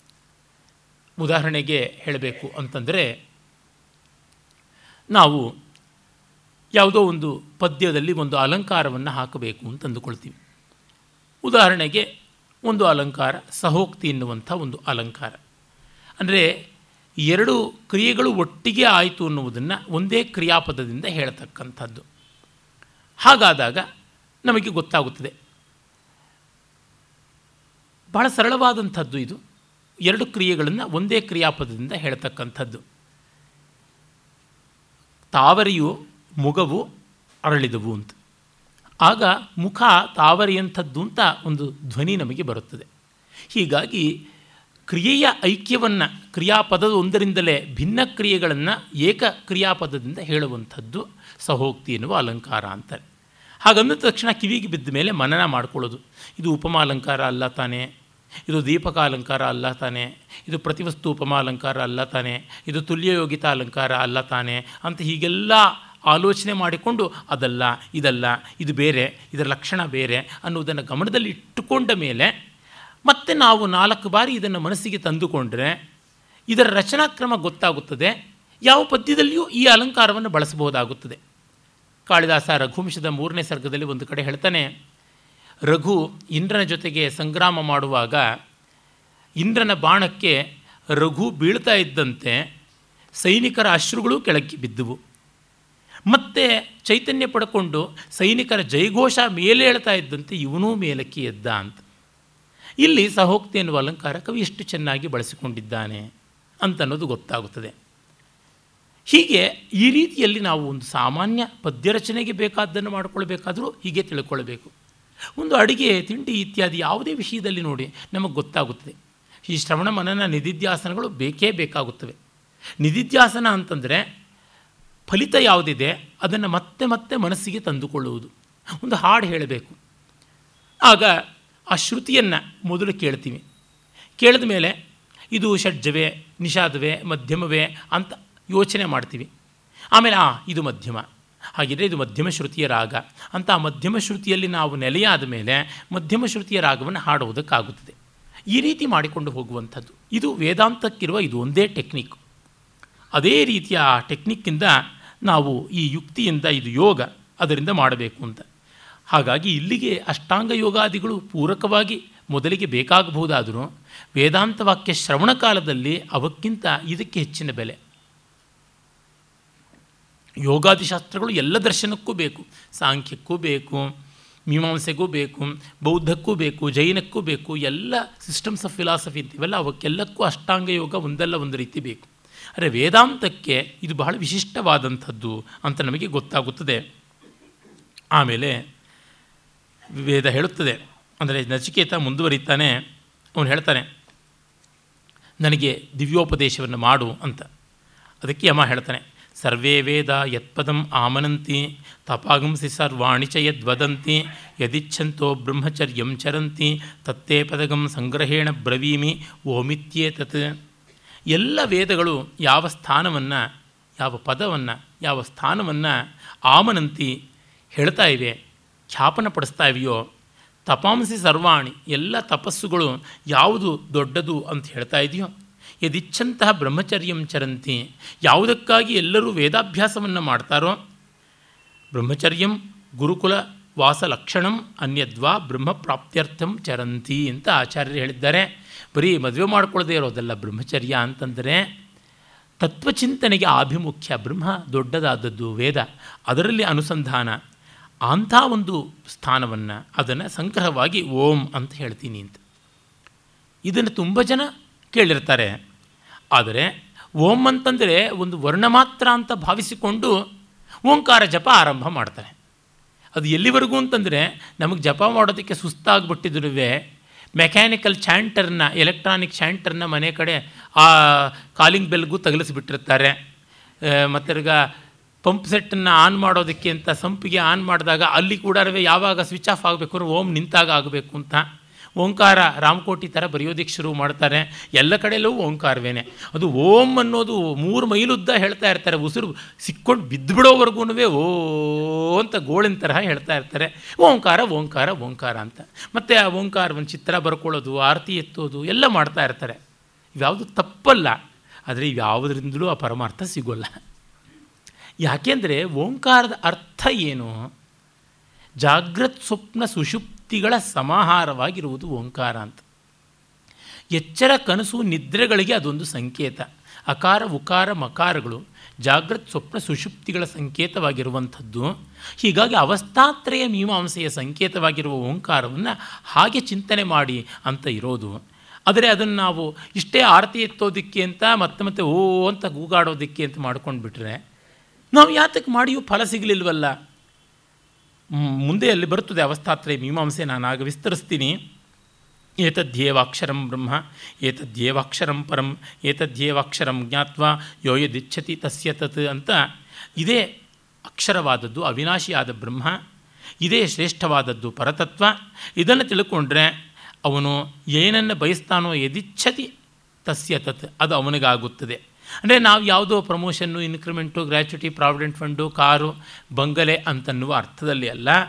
ರಾಗದ್ವೇಷಗಳನ್ನು, ಭಯಶೋಕ ಮೋಹಗಳನ್ನು ಮೀರುವ ಸ್ಥಿತಿ ಅದು ಆಗುತ್ತದೆ ಅನ್ನುವುದಷ್ಟೇ ಅಲ್ಲಿರುವುದು ಬಿಟ್ಟು ಇನ್ನು ಯಾವುದೂ ಪಡ್ಕೊಳ್ತಾನೆ ಅನ್ನುವ ಅರ್ಥದಲ್ಲಿ ಅಲ್ಲ. ಅಂದರೆ ಓಂಕಾರ ಅನ್ನುವುದು ಬ್ರಹ್ಮದ ಉಪಲಕ್ಷಣವಾಗಿ ಬಂದಿದೆ. ಬ್ರಹ್ಮಜ್ಞಾನ ಅವಸ್ಥಾತ್ರಯ ಮೀಮಾಂಸೆಯನ್ನು ಮಾಡುವ ಮೂಲಕವಾಗಿ ಅಧ್ಯಾರೋಪಾಪವಾದ ಕ್ರಮ ಅದೇ ಬಹಳ ಮುಖ್ಯ, ಇನ್ಯಾವುದೂ ಅಲ್ಲ. ಅಂದರೆ ಎಚ್ಚರದಲ್ಲಿರುವ ಈ ಜಗತ್ತು, ಈ ನಾನು ನೀನು ವ್ಯವಹಾರ, ಕನಸಿನಲ್ಲಿಯೂ ಇರುವಂಥದ್ದು, ಗಾಢನಿದ್ರೆಯಲ್ಲಿ ಹೇಗೆ ಕರಗಿ ಹೋಯಿತು, ಕನಸಿಗೆ ಮತ್ತೆ ಬಂದಾಗ ಹೇಗೆ ಎಚ್ಚೆತ್ತುಕೊಳ್ತು, ಎಚ್ಚರಕ್ಕೆ ಬಂದಾಗ ಮತ್ತೆಲ್ಲ ಹೇಗೆ ಮುಗಿಬಿದ್ವು ನಮ್ಮ ಮೇಲೆ ಅಂತ ಯೋಚನೆ ಮಾಡಿದಾಗ ನಮಗೆ ಗೊತ್ತಾಗುತ್ತದೆ, ಇದು ಹೊರಗಿನದು. ವಸ್ತುಸ್ಥಿತಿಯಲ್ಲಿ ನನ್ನ ನೆಮ್ಮದಿ ಆ ಗಾಢ ಸುಷುಪ್ತಿಯಲ್ಲಿಯೇ ಇದ್ದದ್ದು. ಅದು ನಿರುಪಾಧಿಕವಾದ ಸ್ಥಿತಿ ಅಂತ ಗೊತ್ತಾಗುತ್ತದೆ. ಆ ಸ್ಥಿತಿಯನ್ನು ಮಿಕ್ಕ ಎರಡೂ ಅವಸ್ಥೆಗಳಲ್ಲಿ, ಕನಸು ಮತ್ತು ಎಚ್ಚರದಲ್ಲಿಯೂ ಇರುವುದು ಹೇಗೆ ಅನ್ನುವುದನ್ನು ಸಂತತವಾಗಿ ಪ್ರಯತ್ನ ಪಡುವುದು ಅಂದರೆ ಏನು? ಗಾಢ ನಿದ್ರೆಯ ಕಾಲದಲ್ಲಿ ಬೇರೊಂದರ ಚಿಂತೆ ನಮಗಿರೋಲ್ಲ. ಉಸಿರಾಟ ಲಯಬದ್ಧವಾಗಿರುತ್ತದೆ. ಶರೀರ ಸಡಿಲವಾಗಿರುತ್ತದೆ. ಮನಸ್ಸು ಯಾವ ಕೆಟ್ಟದ್ದು ಒಳ್ಳೆಯದು ಅನ್ನೋದರ ಯೋಚನೆಯನ್ನು ಮಾಡ್ತಿರೋದಿಲ್ಲ. ಏನೂ ಬೇಕು ಅಂತನಿಸೋಲ್ಲ. ಆ ಸ್ಥಿತಿಯನ್ನು, ಮುಖ್ಯವಾಗಿ ಏನೂ ಬೇಕು ಅನ್ನಿಸುವ ಸ್ಥಿತಿ ಇಲ್ಲದೇ ಇರುವಿಕೆಯನ್ನು ಎಷ್ಟೆಷ್ಟರ ಮಟ್ಟಿಗೆ ಎಚ್ಚರದಲ್ಲಿ ಇಟ್ಕೊಳ್ಳೋಕೆ ಸಾಧ್ಯವೋ ಅಷ್ಟೆಷ್ಟರ ಮಟ್ಟಿಗೆ ಮೋಕ್ಷ. ಅದನ್ನು ಬಿಟ್ಟು ಓಂಕಾರಕ್ಕೊಂದು ಸೆಷನ್ನು ಅಂತ ಮಾಡಿಕೊಂಡು, ಅದಕ್ಕೊಂದು ಜಪಮಣಿ ಅಂತ ಮಾಡಿಕೊಂಡು ಮಾಡ್ತಾ ಬಂದರೆ ಓಂಕಾರ ಅಂತ ಹೇಳ್ಬೋದು, ಅದು ಹೇಳದೇನೂ ಇರ್ಬೋದು ಈಚೆಗೆ ಹಲವು ವರ್ಷಗಳ ಕೆಳಗೆ, ಸುಮಾರು ಒಂದು ಇಪ್ಪತ್ತು, ಇಪ್ಪತ್ತೆರಡು ವರ್ಷಗಳ ಕೆಳಗೆ ಒಂದು ಸಂಶೋಧನೆ ಮಾಡಿದರು. ಏನಂದರೆ ಓಂ ಅಂತ ಹೇಳಿದ್ರೆ ಏನು ಧ್ವನಿಯ ತರಂಗಗಳು ಬರ್ತವೆ? ಒನ್ ಅಂತ ಹೇಳಿದ್ರೆ ಒಂದು ಅಂತ ಹೇಳಿದ್ರು ಅಷ್ಟೇ ಬರುತ್ತದೆ ಅಂತ. ಅದನ್ನು ಕೇಳಿ ಯಾರು ಬೇಸರ ಪಟ್ಕೊಂಡು ಸಂಕಟ ಪಡಬೇಕಾಗಿಲ್ಲ. ಆಗ ನನಗನ್ನಿಸಿತ್ತು ಏನು ಹೀಗಂತ ಇದ್ದಾರಲ್ಲ ಇದು ಅನ್ಯಾಯವ ಇಂಥದ್ದು ಅಂತ. ಆಮೇಲೆ ಯೋಚನೆ ಮಾಡಿದಾಗ ಗೊತ್ತಾಯಿತು, ಓಂಕಾರ ಅನ್ನೋದು ಉಪಲಕ್ಷಣ ಅಷ್ಟೇ, ಪಂಚಾಂಗ ಸುಟ್ಟರೆ ನಕ್ಷತ್ರ ಉದುರೋಗುತ್ತೆ ಹಾಗಾಗಿ ಓಂಕಾರ ಅನ್ನುವುದು ಈ ಅರ್ಥದಲ್ಲಿದೆ, ಬೇರೆ ಅರ್ಥದಲ್ಲಿ ಅಲ್ಲ. ಓಂಕಾರ ಮತ್ತು ಅಥ ಈ ಎರಡು ಶಬ್ದಗಳು ಬ್ರಹ್ಮ ಮೊತ್ತ ಮೊದಲಿಗೆ ಬಾಯನ್ನು ತೆಗೆದಾಗ ಆ ಉಚ್ಚಾರಣೆಯಿಂದ ಬಂದಿದ್ದರಿಂದ ಮಾಂಗಲಿಕವಾದವು, ತಸ್ಮಾನ್ ಮಾಂಗಲಿಕಾವು ಅಂತ ಅನ್ನುವ ಮಾತು ಉಂಟು. ಆ ಓಂಕಾರ ಅನ್ನುವುದನ್ನು ವೇದಗಳ ಸಾರಸರ್ವಸ್ವ ಅಂತ ಈ ಅರ್ಥದಲ್ಲಿ ಹೇಳಿದ್ದಾರೆ, ಮತ್ತಿನ್ಯಾವ ಅರ್ಥದಲ್ಲಿಯೂ ಅಲ್ಲ. ಅದನ್ನು ಇಟ್ಟುಕೊಂಡು ಹೆಂಗಸರು ಓಂಕಾರ ಹೇಳಬೇಕೆ, ಹೇಳಬಾರದೆ ಅಂತ ಮಹಾಕೋಲಾಹಲ ನಡೆದಿದೆ.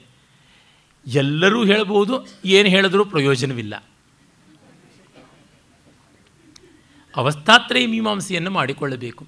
ಅಂದರೆ ಅಧ್ಯಾರೋಪಾಪವಾದದ ಯುಕ್ತಿ ಬೇಕು. ಅದು ಇಲ್ಲವಾದರೆ ಇದಕ್ಕೆ ಯಾವ ಬೆಲೆಯೂ ಬರೋದಿಲ್ಲ ಅಂತ. ಸರಳವಾಗಿ ಹೇಳಬೇಕು ಅಂತಂದರೆ, ಒಂದು ದೃಷ್ಟಾಂತದಿಂದ ನಾವು ನೋಡಬೇಕು ಅಂತಂದರೆ, ಒಳ್ಳೆಯ ಅಡುಗೆಯನ್ನು ಮಾಡಿದ ಮೇಲೆ, ಅಡುಗೆ ಮನೆಯಿಂದ ಆ ಘಮಲು ಬರ್ತಾ ಇದ್ದರೆ ಮನೆಯಲ್ಲಿದ್ದವರಿಗೆ ತಾನಾಗಿಯೇ ಆಹ್ವಾನ ಬರುತ್ತದೆ. ಅವರು ಅಡುಗೆ ಮನೆಯವರೆಗೂ ಬಂದು, ಇನ್ಯಾರೋ ಬನ್ನಿ, ತಿಂಡಿ ಆಗಿದೆ, ಕಾಫಿ ಆಗಿದೆ ಅಂತ ಕರಿಬೇಕಾಗಿಲ್ಲ. ಆ ಹೊತ್ತಾಗಿದ್ದರೆ ಆ ರುಚಿ ಇದ್ದರೆ ಪರಿಮಳ ಇದ್ದರೆ ತಾನಾಗಿಯೇ ಬರುತ್ತದೆ. ಜನ ಬರ್ತಾರೆ ಆ ರೀತಿಯಲ್ಲಿ ಇದು ಸಿದ್ಧವಾದರೆ ಅದು ಸಾಧ್ಯವಾಗುತ್ತದೆ. ಆದರೆ ಇದು ಸಿದ್ಧವಾಗಲಿಲ್ಲ ಅಂದರೆ ಇನ್ನೊಂದು ಎಂದೂ ಸಾಧ್ಯವಾಗೋದಿಲ್ಲ ಅಂತ ಗೊತ್ತಾಗುತ್ತದೆ. ಹೀಗೆ ಸಾಧನವನ್ನು ಸೂಚ್ಯವಾಗಿ ಮೊದಲಿಗೆ ಹೇಳಿ, ಮುಂದೆ ವಿಸ್ತರಿಸ್ತಾನೆ ಯಮ, ಆಮೇಲೆ ಆತ್ಮವಸ್ತುವಿನ ಸ್ವರೂಪವನ್ನು ಹೇಳ್ತಾನೆ. ನ ಜಾಯತೆ ಮ್ರಿಯತೆ ವಾ ವಿಪಶ್ಚಿತ್ ನಾಯಂ ಕುತಶ್ಚಿನ್ನ ಬಭೂವ ಕಶ್ಚಿತ್ ಅಜೋ ನಿತ್ಯ ಶಾಶ್ವತೋಯಂ ಪುರಾಣೋ ನ ಹನ್ಯತೆ ಹನ್ಯಮಾನೇ ಶರೀರೆ. ಇದು ಬಹಳ ಪ್ರಸಿದ್ಧವಾದ ಮಂತ್ರಗಳಲ್ಲಿ ಒಂದು.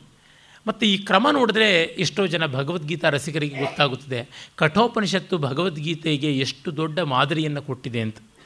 ಅಲ್ಲಿ ಬರ್ತದಲ್ಲ ಯಯೇನಂ ವೆತ್ತಿ ಹಂತಾರಂ ಯಶ್ಚೈನಂ ಮನ್ಯತೆ ಹತಂ ಉಭೌತೌ ನ ವಿಜಾನೀತೋ, ನಾಯಂ ಹಂತಿ ನ ಹನ್ಯತೆ, ನ ಜಾಯತೆ ಮ್ರಿಯತೆ ವಾ ಕದಾಚಿತ್ ನಾಯಂ ಭೂತ್ವಾ ಭವಿತಾ, ವಾ ನ ಭೂಯ ಅಜೋ ನಿತ್ಯ ಶಾಶ್ವತೋಯಂ ಶರೀರೆ, ಶಾಶ್ವತೋಯಂ ಪುರಾಣೋ ನ ಹನ್ಯತೆ ಹನ್ಯಮಾನೇ ಶರೀರೆ. ಈ ರೀತಿಯಾಗಿ ಇದೇ ಮಂತ್ರಗಳೇ ಅಲ್ಲಿ ಪುನರುಕ್ತವಾಗ್ತಾ ಇವೆಯಾ ಅನ್ನುವಂತೆ ಗೊತ್ತಾಗುತ್ತದೆ. ಆತ್ಮವಸ್ತುವಿಗೆ ಹುಟ್ಟು ಇಲ್ಲ, ಸಾವು ಇಲ್ಲ, ಮತ್ತು ಅದು ಯಾವುದರಿಂದಲೂ ಕೂಡ ಹೊರಬಂದದ್ದಲ್ಲ, ಮತ್ತು ಯಾರೂ ಕೂಡ ಅದನ್ನು ನುಂಗಿ ನೊಣೆಯೋದಕ್ಕೆ ಸಾಧ್ಯ ಇಲ್ಲ. ಮತ್ತು ಅದು ಯಾವುದೂ ಒಂದು ರೀತಿಯಲ್ಲಿ ಪ್ರತ್ಯೇಕವಾಗಿ ತಿಳಿಯಲ್ಪಡುವ ವಸ್ತು ಅಂತಲ್ಲ, ಅದು ಅಜ, ಹುಟ್ಟಿಲ್ಲದ್ದು, ಶಾಶ್ವತ, ನಿತ್ಯ. ಮತ್ತು ಈ ನ ಮ್ರಿಯತೆ ಹನ್ಯಮಾನೇ ಶರೀರೆ.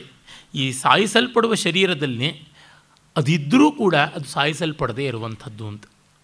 ಆತ್ಮದ ನಿತ್ಯತ್ವದ ಬಗೆಗೆ ಭಗವದ್ಗೀತೆಯ ಸಾಂಖ್ಯಯೋಗದಲ್ಲಿ ಮೊತ್ತ ಮೊದಲು ಕೃಷ್ಣ ಆರಂಭ ಮಾಡ್ತಾನೆ ಅರ್ಜುನನಿಗೆ ಉಪದೇಶವನ್ನು. ಇದು ಬಹಳ ಚೆನ್ನಾಗಿದೆ. ಸ್ಟ್ರಾಂಗ್ ಡೋಸನ್ನು ಮೊದಲೇ ಕೊಟ್ಟುಬಿಡೋದು ಇದು ಅಜಾತಿವಾದ. ಅಜಾತಿವಾದ ಅಂದರೆ ಈ ಜಗತ್ತು ಅನ್ನುವುದು ಜೀವ ಅನ್ನುವುದು ಹುಟ್ಟಲೇ ಇಲ್ಲ ಅಂದಮೇಲೆ ಈ ಜಗತ್ತಿನ ಬಂಧನ ಅನ್ನೋದನ್ನು ಏನಪ್ಪ ಹೇಳ್ತೀಯಾ ಅಂತ.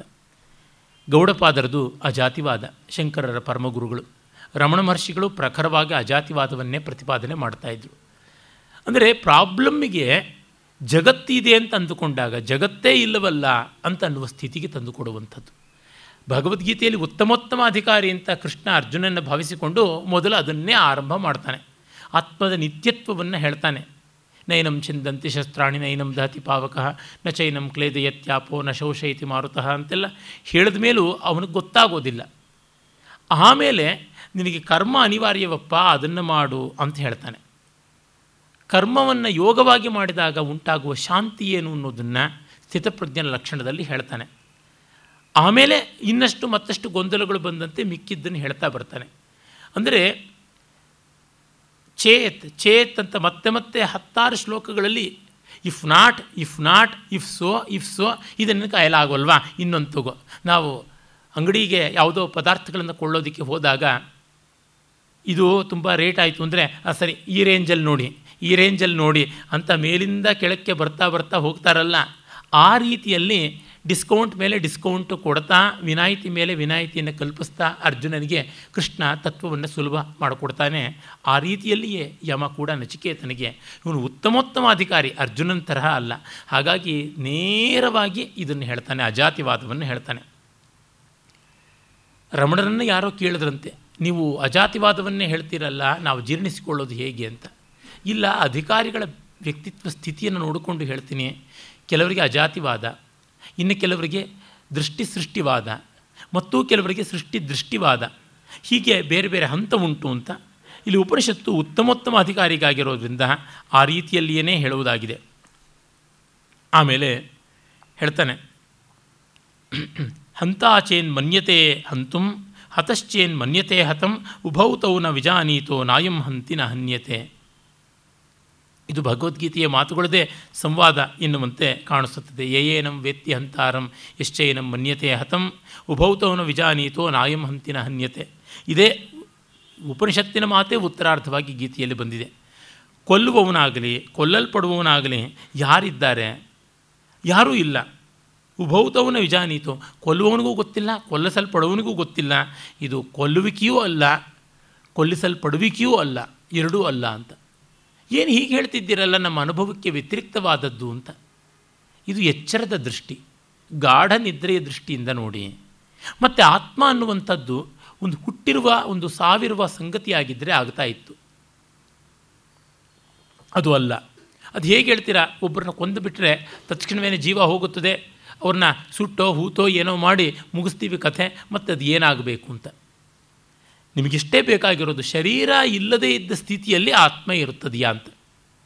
ಇದನ್ನೇ ಇಟ್ಟುಕೊಂಡು ಪುನರ್ಜನ್ಮಗಳು ಅಂತ ಬೇಕು, ಬೇಕಾದಷ್ಟು ಬೇಡದಷ್ಟು ಕೋಲಾಹಲವನ್ನು, ಗ್ರಂಥಜಾಲವನ್ನು, ಭ್ರಮಜಾಲವನ್ನು ನಿರ್ಮಿಸಿದ್ದಾರೆ. ನೀವು ನೋಡಿಯೇ ಇರ್ತೀರ ಅಂಗಡಿಗಳಲ್ಲಿ, ಮಾರುಕಟ್ಟೆಗಳಲ್ಲಿ ಈ ಪುನರ್ಜನ್ಮಾದಿಗಳ ಬಗ್ಗೆ ಪುಸ್ತಕಗಳು, ಹಾಗೆ ಟಿ ವಿ ಚಾನೆಲ್ಗಳಲ್ಲಿ ಎಲ್ಲ. ಸರಳವಾಗಿ ನಾವೇ ಯೋಚನೆ ಮಾಡಿದ್ರೆ ಗೊತ್ತಾಗುತ್ತದೆ. ಪುನರ್ಜನ್ಮಾದಿಗಳ ಸಾಕ್ಷ್ಯವೂ ಬೇಡ. ಗಾಢ ನಿದ್ರೆಯಲ್ಲಿಯೂ ನಾವಿದ್ದಿದ್ವಿ. ಹಾಗಾಗಿಯೇ ಎಚ್ಚರಗೊಳ್ತೀವಿ. ಎಚ್ಚರಗೊಂಡಾಗ ನಿದ್ರೆ ಕಾಲದಲ್ಲಿ ನಮಗೆ ಏನಿತ್ತು ಅನ್ನೋದು ಗೊತ್ತಿಲ್ಲ. ಏನೂ ಇರಲಿಲ್ಲ ಅಂತೀವಿ. ನಾನಲ್ಲದೆ ಏನೂ ಇಲ್ಲದೇ ಇದ್ದಿದ್ದರಿಂದಲೇ ಆ ಏನೂ ಇರಲಿಲ್ಲ. ಇಲ್ಲದೇ ಇದ್ದರೆ ನಮಗೆ ಅದು ಹೇಳೋಕ್ಕಾಗ್ತಿರಲಿಲ್ಲ. ಹಾಗಾಗಿ ಗಾಢ ನಿದ್ರೆಯಲ್ಲಿ ಆನಂದ ಒಂದೇ ಇತ್ತು. ಅದನ್ನು ಬಿಟ್ಟು ಮತ್ತಾವುದೂ ಇರಲಿಲ್ಲ. ಆ ಆನಂದವೇ ನಮ್ಮ ಸ್ವರೂಪ. ಹಾಗಾಗಿ ದೇಹಭಾವ ಇಲ್ಲದೇ ಇದ್ದಾಗಲೂ ಆನಂದ ಇದ್ದಿದ್ದರಿಂದಲೇ ಆತ್ಮ ಇತ್ತು ಅಂತ ಗೊತ್ತಾಗುತ್ತದೆ. ಯಾಕೆ? ಆತ್ಮ ಆನಂದವಾದದ್ದು. ಆತ್ಮಜ್ಞಾನವಾದದ್ದು, ಆತ್ಮಸತ್ಯವಾದದ್ದು, ಸಚ್ಚಿದಾನಂದ ಘನ ಅನ್ನುವಂಥದ್ದು ಉಪನಿಷತ್ತಿನ ತಾತ್ಪರ್ಯ. ಆಮೇಲೆ ಈ ಒಂದು ಆತ್ಮಕ್ಕೆ, ಆತ್ಮದರ್ಶನಕ್ಕೆ ಸಾಧನ ಹೇಗೆ ಅನ್ನುವುದನ್ನು ಮುಂದೆ ತಿಳಿಸ್ತಾನೆ. ಇದರ ಸ್ವರೂಪವನ್ನು ಮತ್ತಷ್ಟು ನಿಚ್ಚಳ ಮಾಡಿಕೊಡ್ತಾನೆ. ಅಣೋರಣೀಯಾನ್ ಮಹತೋ ಮಹೀಯಾನ್ ಆತ್ಮಸ್ಯ ಜಂತೋ ನಿಹಿತೋ ಗುಹಾಯಾಂ ತಮಃಕ್ರತು ಪಶ್ಯತಿ ವೀತ ಶೋಕೋ ಧಾತು ಪ್ರಸಾದಾನ್ ಮಹಿಮಾನಮಾತ್ಮನಃ. ಇದು ಅಣುವಿಗಿಂತ ಅಣು, ಮಹತ್ತಿಗಿಂತ ಮಹತ್ತಾದದ್ದು. ಮತ್ತು ಜಂತೋಹೋ ನಿಹಿತ ಗುಹಾಯಾಮ್, ಜೀವರಾಶಿಗಳ ನಾನೆಂಬ ಭಾವದಲ್ಲಿ ಅದಕ್ಕೆ ಸಾಂಕೇತಿಕವಾಗಿ ಹೃದಯ ಅಂತಂದಿದ್ದಷ್ಟೆ. ಮತ್ತು ಅದು ಎಂಥದ್ದು? ತಮಕ್ರತು ಪಶ್ಯತಿ ವೀತಶೋಕ. ತಮ್ಮ ಅಕ್ರತು ಅಂದರೆ ಕಾಮದ ಸೋಂಕು, ಬಯಕೆಗಳ ಸೋಂಕಿಲ್ಲದೆ ಇದ್ದವನು ಪಶ್ಯತಿ. ನೋಡ್ತಾನೆ ವೀತಶೋಕ, ಶೋಕ ಇಲ್ಲದಂತೆ ಆಗ್ತಾನೆ. ಧಾತು ಪ್ರಸಾದಾತ್. ಅಂದರೆ ಇಂದ್ರಿಯಗಳ ಪ್ರಸನ್ನತೆಯಿಂದ ಯಾವ ದೇಹ, ಮನಸ್ಸು ಮೊದಲಾದವುಗಳು ತಮ್ಮ ಅಸ್ತಿತ್ವದ ವಿಕಾರವನ್ನು ಕಳ್ಕೊಂಡಾಗ ಈ ಆತ್ಮದ ಮಹಿಮೆಯನ್ನು ಕಾಣ್ತಾನೆ. ತಿಳಿತನ ಮನಸ್ಸಿಗೆ ಭಾವಕ್ಕೆ ಬಂದಾಗ ಆತ್ಮದರ್ಶನ ಅನ್ನುವ ಮಾತು ನಮಗೆ ಗೊತ್ತಾಗುತ್ತದೆ. ಅಂದರೆ ಅಲ್ಲಿ ಹೇಳ್ತಾ ಇರುವುದು ಇಷ್ಟೇ ಅದು ಅತ್ಯಂತ ಸೂಕ್ಷ್ಮವೂ ಹೌದು, ಅತ್ಯಂತ ಮಹನೀಯವೂ ದೊಡ್ಡದೂ ಹೌದು. ಇದು ಹೇಗನ್ನಬೇಕು ನಮಗೆ ಅತ್ಯಂತ ಚಿಕ್ಕದಾದದ್ದು ಹೇಗೆ ಕಣ್ಣಿಗೆ ಅಳತೆಗೆ ಸಿಗೋಲ್ವೋ, ಅತ್ಯಂತ ದೊಡ್ಡದಾದದ್ದು ಅಳತೆಗೆ ಸಿಗೋದಿಲ್ಲ. ಆಕಾಶದ ಆಕಾರವನ್ನು ಏನಂತ ಹೇಳಬಲ್ಲೆವು? ನಮ್ಮ ಕಣ್ಣಿಗೆ ಕಾಣಿಸದ ಪದಾರ್ಥಗಳ ಆಕಾರವನ್ನು ಬೇರೆ ಸೂಕ್ಷ್ಮದರ್ಶಕ ಇತ್ಯಾದಿಗಳು ಇಲ್ಲದೆ ನಾವು ಹೇಗೆ ಹೇಳಬಲ್ಲವು? ಸೂಕ್ಷ್ಮದರ್ಶಕಾದಿಗಳಿಗೂ ಸಿಗದೇ ಇರುವಂಥ ಸೂಕ್ಷ್ಮತೆಯೂ ಇದೆಯಲ್ವಾ? ಇದರಿಂದ ನಮಗೆ ಗೊತ್ತಾಗುತ್ತದೆ. ಇಲ್ಲಿ ಈ ಎಕ್ಸ್ಟ್ರೀಮ್ಸಲ್ಲಿ ಕೆಲಸ ಮಾಡೋದಕ್ಕೆ ಕಾರಣ ಅದರ ಅನುಭವನಿಷ್ಠತೆಯೇ ಮತ್ತಾವುದೂ ಅಲ್ಲ. ರುಚಿಯನ್ನು ನೀವು ಯಾವ ರೀತಿ ಹೇಳ್ತೀರಾ? ಸವಿಯನ್ನು, ಸುಖವನ್ನು ಹೇಗೆ ಕ್ವಾಂಟಿಫೈ ಮಾಡೋದಕ್ಕೆ ಸಾಧ್ಯ? ಖಂಡಿತವಾಗಿ ಕ್ವಾಂಟಿಫೈ ಮಾಡೋದಕ್ಕೆ ಸಾಧ್ಯವಾಗೋಲ್ಲ. ನಾವು ಏನು ಮಾಡ್ಕೊಂಡು ಬಿಡ್ತೀವಿ ಎಲ್ಲಕ್ಕೂ ವ್ಯವಸ್ಥಿತವಾದ ರೀತಿಯಲ್ಲಿ ಚೌಕಟ್ಟು ಹಾಕಿ ಘನೀಭವಿಸಿ ಕೊಡ್ತೀವಿ ಅಂತ ಅಂದ್ಕೋತೀವಿ. ಅದು ಅಲ್ಲ. ಕಾರಣ ಇಷ್ಟೇ, ಅದು ಸಂವೇದನೆಗೆ ಸಂಬಂಧಪಟ್ಟದ್ದು. ಸಂವೇದನೆಗೆ ಸಂಬಂಧಪಟ್ಟದ್ದನ್ನು ನಾವು ಎಷ್ಟೇ ಪ್ರಯತ್ನಪಟ್ಟರೂ ಮಾತುಗಳಲ್ಲಿಯೋ, ರಚನೆಗಳಲ್ಲಿಯೋ ಕ್ರೋಢೀಕರಿಸೋದಕ್ಕೆ ಆಗೋಲ್ಲ. ಅದರಿಂದಲೇ ಮುಂದೆ ಹೇಳ್ತಾನೆ, ಯಮ, ಯದ್ಯಪಿ ದುರ್ವಿಜ್ಞೇಯ ಅಯಂ ಆತ್ಮ ತಥಾಪಿ ಉಪಾಯೇನ ಸಂವಿಜ್ಞೇಯ ಇತ್ಯಾಹ ಅಂತ ಭಾಷ್ಯಕಾರರು ಹೇಳ್ತಾರೆ. ನಾಯಮಾತ್ಮ ಪ್ರವಚನೇನ ಲಭ್ಯ, ನ ಮೇಧಯ, ನ ಬಹುನಾ ಶ್ರುತೇನ, ಯಮೈವೇಷ ವೃಣುತೆ ತೇನೇವ ಲಭ್ಯ, ತಸ್ಯೇಷ ಆತ್ಮ ವಿವೃಣತೆ ತನೂಗುಂ ಸ್ವಾಂ, ನ ಆಯಂ ನ ಅಯಂ ಆತ್ಮ ಪ್ರವಚನೇನ ಲಭ್ಯ. ನನ್ನಂಥವರಿಗೆ ದೊಡ್ಡ ಎಚ್ಚರಿಕೆ. ಈ ಆತ್ಮವು ಪ್ರವಚನದಿಂದ, ಭಾಷಣ ಮಾಡುವಿಕೆಯಿಂದ ಸಿಗುವಂಥದ್ದು ಅಲ್ಲ. ಅಂದರೆ ಪ್ರವಚನ ಅನ್ನುವುದಕ್ಕೆ ಮಾತನಾಡುವುದು, ಓದುವುದು ಇತ್ಯಾದಿ ಎಲ್ಲ ತುಂಬ ಓದಿಕೊಂಡಿದ್ದಾರೆ. ತುಂಬ ತಿಳ್ಕೊಂಡಿದ್ದಾರೆ ಅಂತ ಅವ್ರ ಕಾಲಕ್ಕೆ ಬೀಳ್ತೀವಿ. ಅವರು ಜ್ಞಾನಿಗಳಾಗಿಲ್ಲದೇ ಇರಬಹುದು. ಹಾಗಾಗಿ ನಾನು ಬಂದಾಗ ಎದ್ದು ನಿಲ್ಲಬೇಡಿ ಅಂತ ಹೇಳೋದು ಇದು ಮುಖ್ಯ ಕಾರಣ. ನಾನು ನಿಮಗಿಂತ ಒಂದು ಹತ್ತು ಗಂಟೆ ಮುಂಚೆ ಈ ಪುಸ್ತಕ ತಿರುವು ಹಾಕ್ಕೊಂಡು ಬಂದಿರಬಹುದು ನಿಮಗೆ ಈ ಮಾತುಗಳ ಕಿವಿಗೆ ಬೀಳೋದಕ್ಕಿಂತ ಒಂದು ಎರಡು ದಿವಸ ಮುಂಚೆ ನಾನು ಇದನ್ನು ನನ್ನ ಮನಸ್ಸಲ್ಲಿ ಓದ್ಕೊಂಡಿರ್ಬೋದು. ಅಷ್ಟು ಬಿಟ್ಟರೆ ಇನ್ನು ಯಾವ ದೊಡ್ಡ ವ್ಯತ್ಯಾಸ ಇರೋದಕ್ಕೆ ಸಾಧ್ಯ. ನಮ್ಮಲ್ಲಿ ಅದೊಂದು ಭ್ರಮೆ ಉಂಟು. ವೇದಿಕೆ ಏರಿದವರೆಲ್ಲ ಬ್ರಹ್ಮಜ್ಞಾನಿಗಳು ಅಂತ. ಖಂಡಿತ ಅಲ್ಲ. ಹಾಗಾಗಿ ಸಲ್ಲದ ಕಡೆಗೆ ಗೌರವವನ್ನು ಕೊಟ್ಟು ಇಲ್ಲದ ಪ್ರಮಾದವನ್ನು ಉಂಟು ಮಾಡೋದು ಬೇಡ ಅಂತ. ಒಂದು ಟೇಪ್ ರೆಕಾರ್ಡ್ರ್ ಕೆಲಸ ಮಾಡ್ತೀನಿ. ಅದು ಬಹಳ ಎಫಿಷಿಯೆಂಟ್ ಟೇಪ್ ರೆಕಾರ್ಡ್ರ್ ಅಲ್ಲ. ಅಲ್ಲಿ ಇಲ್ಲಿ ಅಷ್ಟಷ್ಟು ಕಿತ್ತೋಗ್ತಾ ಇರುತ್ತೆ ಎರೇಸ್ ಆಗಿಬಿಟ್ಟಿರುತ್ತೆ. ಆ ಥರದ್ದು ಸ್ಪೀಡ್ ಸರಿಯಾಗಿರೋದಿಲ್ಲ ಮೋಟ್ರದು ಗುಯ್ ಅಂತ ಶಬ್ದ ಬರ್ತಾ ಇರ್ತದೆ, ಕೀರ್ಲಾಗಿ ಎಳ್ಕೊಂಡು ಹೋಗೋ ತರಹ ಆಗ್ತಾ ಇರ್ತದೆ. ಆ ಮಟ್ಟದ್ದಷ್ಟೇ ನ ಮೇಧಯ, ನ ಬಹುನಾ ಶ್ರುತೇನ. ಎಷ್ಟು ಬುದ್ಧಿವಂತಿಕೆ, ಜಾಣತನ, ಶ್ರುತು, ಶ್ರುತೇನ ಅಂದರೆ ಕೇಳ್ಮೆ ಇತ್ಯಾದಿಗಳಿಂದ ಅಲ್ಲ. ನಾನು ಎಪ್ಪತ್ತು ವರ್ಷದಿಂದ ಪಾ, ವೇದಪಾರಾಯಣ ಕೇಳಿದ್ದೀನಿ ಅಂದರೆ ಇನ್ನೂ ಇಪ್ಪತ್ತು ವರ್ಷ ಕೇಳಿ, ಏನಾಗ್ಬೋದು ಮಹಾ? ಏನೂ ಆಗೋದಿಲ್ಲ. ಅಂದರೆ ತುಂಬ ಜನ ಸೀನಿಯಾರಿಟಿ ಅಂತ ಅಂದ್ಕೊಂಡು ಬಿಡ್ತಾರೆ ಡಿ ವಿ ಜಿಯವರ ಸುಪುತ್ರ ಬಿ ಜಿ ಎಲ್ ಸ್ವಾಮಿಯವರು ಸೀನಿಯಾರಿಟಿ ಅನ್ನೋದು ಯಾವ ಅಲೌಕಿಕವಾದಂಥ ಇಂದ್ರಜಾಲ ಅಂದರೆ ಸೀನಿಯಾರಿಟಿ ಅನ್ನೋದು ಮೂವತ್ತು ವರ್ಷದ ಕತ್ತೆಯನ್ನು ಮೂವತ್ತೊಂದನೇ ವರ್ಷಕ್ಕೆ ಉಚ್ಚೈಶ್ರವಸ್ಸನ್ನಾಗಿ ಮಾಡುತ್ತದೆ ಅಂತ ಅವರು ಗೇಲಿ ಮಾಡ್ತಾಯಿದ್ರು ಹಾಗಾಗೋಲ್ಲ ಆ ಥರ ಇಲ್ಲ. ತುಂಬ ಜನಕ್ಕೆ ಒಂದು ವಿಶ್ವಾಸ ಉಂಟು. ನಾವು ಬುದ್ಧಿವಂತರು, ಏನೆಲ್ಲ physics chemistry mathematics computer science ಅರ್ಥ ಮಾಡಿಕೊಂಡಿದ್ದೀವಿ, ಈ ಜುಜುಬಿ ನಾಲ್ಕು ಉಪನಿಷತ್ ಮಂತ್ರಗಳು ಅರ್ಥವಾಗೋಲ್ವಾ ಅಂತ. ಈ ಉಪನಿಷತ್ ಮಂತ್ರಗಳು ಅರ್ಥ ಅಲ್ಲ, ಅನುಭವ ಆಗಬೇಕು. ಈಗ ಸಿಹಿ ಅಂತಂದರೆ ಸಕ್ಕರೆ ಅಂತ ಅರ್ಥ, ಸಕ್ಕರೆ ಅಂತಂದರೆ ಗ್ಲೂಕೋಸ್ ಅಂತ ಅರ್ಥ, ಗ್ಲೂಕೋಸ್ ಅಂದರೆ ಸೂಕ್ರೋಸ್ ಅಂತ ಅರ್ಥ. ಹಾಗಂತಂದರೆ C six, H twelve O six, C twelve H twenty four H twenty four O twelve ಅಂತ ಹೀಗೆ ಅಂದ್ಬಿಟ್ರೆ ಏನು? ಶಬ್ದಗಳಷ್ಟೇ ಉದುರಿದ್ದು. ಸವಿಯ ಅನುಭವ ಆಯಿತೇ ಇಲ್ಲ. ಈ ಒಂದು ಅಂಶದಲ್ಲಿ ಹೇಳ್ತಾ ಇದ್ದಾರೆ, ಅದು ಈ ಥರ ಅಲ್ಲ ಅಂತ. ಅದರಿಂದಲೇ ನಾವು ವೇದಾಂತ ಪ್ರವಚನಕಾರರನ್ನ, ವೇದಾಂತ ಗ್ರಂಥರಚನಾಕಾರರನ್ನ ಜ್ಞಾನಿಗಳು ಅಂತ ಭಾವಿಸಿದರೆ ಅಪಾಯ. ಆದರೆ ಅವರನ್ನು ಉಪೇಕ್ಷೆ ಮಾಡಬೇಕಾಗಿಲ್ಲ. ಅಷ್ಟು ಮಾತ್ರ ತಿಳಿಸಿಕೊಡ್ತಾರೆ ವಿಷಯವನ್ನು. ವೈದ್ಯ, ನಮಗೆ ಔಷಧ ಕೊಡಬಲ್ಲನೇ ಹೊರತು ಆರೋಗ್ಯ ಕೊಡಬಲ್ಲನ ಅಲ್ಲ. ಮತ್ತು ಅವನಿಗೆ ಆರೋಗ್ಯ ವೈದ್ಯಶಾಸ್ತ್ರವನ್ನು ಓದಿದ್ರಿಂದ ಬಂದುಬಿಡುತ್ತದೆಯಾ? ಎಷ್ಟು ಜನ ವೈದ್ಯರು ಪೇಷಂಟ್ಗಳಿಗಿಂತ ಪೇಷಂಟ್ಗಳಾಗಿರ್ತಾರೆ? ಅವರು ಇನ್ನೊಬ್ಬ ವೈದ್ಯರ ಹತ್ರ ಹೋಗ್ತಾ ಇರ್ತಾರೆ. ತಾವೇ ಸ್ವಯಂ ವೈದ್ಯ ಮಾಡಿಕೊಳ್ಳೋದು ಕೆಲವೊಮ್ಮೆ ಆಗೋದಿಲ್ಲ.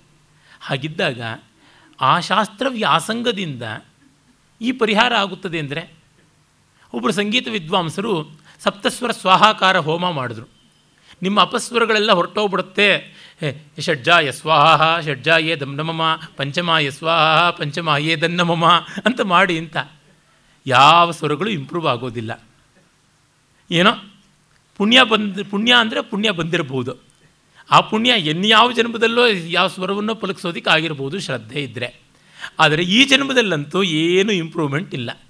ಈ ಆಹುತಿಯನ್ನು ಕೊಡುವಾಗ ಕೂಗಿ ಕೂಗಿ ಆ ಹೊಗೆ ಸುತ್ತಕೊಂಡು ಗಂಟ್ಲಲ್ಲಿ ಇನ್ನೂ ಅಪಸ್ವರ ಬರೋದಕ್ಕೆ ಸಾಧ್ಯತೆ ಜಾಸ್ತಿ ಇರ್ಬೋದು. ಹಾಗಾಗಿ ತಂಬೂರಿಗೆ ಶ್ರುತಿ ಹಚ್ಚಿ, ತಂಬೂರಿಯ ದಂಡಿಗೆ, ಬುರುಡೆಗೆ ಕಿವಿ ಇಟ್ಟು, ನಿರಂತರವಾಗಿ ಸಾಪಾಸಗಳನ್ನು ಕೇಳ್ತಾ ಕೇಳ್ತಾ ನಮ್ಮ ತನು ತನುವಿನಲ್ಲಿ, ಕಣಕಣದಲ್ಲಿ ಆ ಒಂದು ಶ್ರುತಿಯನ್ನು ಸಾಧನೆ ಮಾಡಿಕೊಂಡ್ರೆ ಆಗ ಸುಸ್ವರ ಬಂದೀತು. ಹೀಗಾಗಿ ಆ ಏರಿಯಾದಲ್ಲಿ ಅದನ್ನು ಮಾಡದೆ ಇನ್ಯಾವುದೋ ಏರಿಯಾದಲ್ಲಿ ಮಾಡಿದ್ರೆ ಏನು ಬಂತು ಪ್ರಯೋಜನ? ಯಾವನೋ ಒಬ್ಬ ಹುಡುಕ್ತಾ ಇದ್ದಂತೆ ಏನಪ್ಪ ಹುಡುಕ್ತಾ ಇದ್ದಾರೆ ಉಂಗುರ ಹುಡುಕ್ತಾ ಇದ್ದೀನಿ ಅಂತ. ಎಲ್ಲಿ ಎಲ್ಲಿ ಬಿತ್ತು ಎಲ್ಲಿ ಬಿತ್ತು? ಇಷ್ಟು ನಿಚ್ಚಳವಾಗಿ ಬೆಳಕಿದೆಯಲ್ಲ, ಕಾಣಿಸ್ತಾ ಇಲ್ವಲ್ಲ ಅಂದರೆ? ಇಲ್ಲ, ಅಲ್ಲಿ ಬಿದ್ದಿದ್ದು ಅಂತ. ಮತ್ತು ಅಲ್ಲಿ ಯಾಕಪ್ಪ ಹುಡುಕ್ತಿಲ್ಲ ಅಂದರೆ ಅಲ್ಲಿ ಕತ್ತಲಿದೆ, ಅದಕ್ಕೆ ಬೆಳಕಿದ ಜಾಗದಲ್ಲಿ ಹುಡುಕ್ತಾ ಇದ್ದೀನಿ ಇಂದನಂತೆ ಈ ತರಹ ಆಗಿಬಿಡುತ್ತದೆ. ಹೀಗಾಗಿ ಇವೆಲ್ಲ ದಿಗ್ಮಾತ್ರ ದರ್ಶಕಗಳಷ್ಟೇ ಕ್ರಿಯಾತ್ಮಕವಾಗಿ ಏನೂ ಅಲ್ಲ, ಜ್ಞಾಪಕ ಮಾತ್ರವಾದದ್ದು.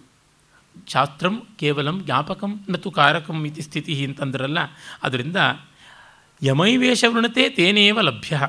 ಈ ಆತ್ಮ ಯಾವುದು, ಯಾವ ವ್ಯಕ್ತಿಯನ್ನು ಬಯಸ್ತಾನೋ, ಬಯಸುತ್ತದೆಯೋ ಅವರಿಗೆ ಸಿಗುತ್ತದೆ, ಬೇರೆಯವರಿಗೆ ಅಲ್ಲ ಅಂತ. ಅಂದರೆ ಆತ್ಮವಸ್ತು ಯಾರನ್ನ ಇಷ್ಟಪಡುತ್ತದೆಯೋ ಅವರಿಗೆ ಅಂತ ಒಂದು ಅರ್ಥವನ್ನು ಮಾಡ್ತಾರೆ. ಏಷ ಯಮೈವ ವೃಣತೆ, ಆತ್ಮ ಯಾವುದನ್ನು ಬಯಸುತ್ತದೆ ಅಂತ.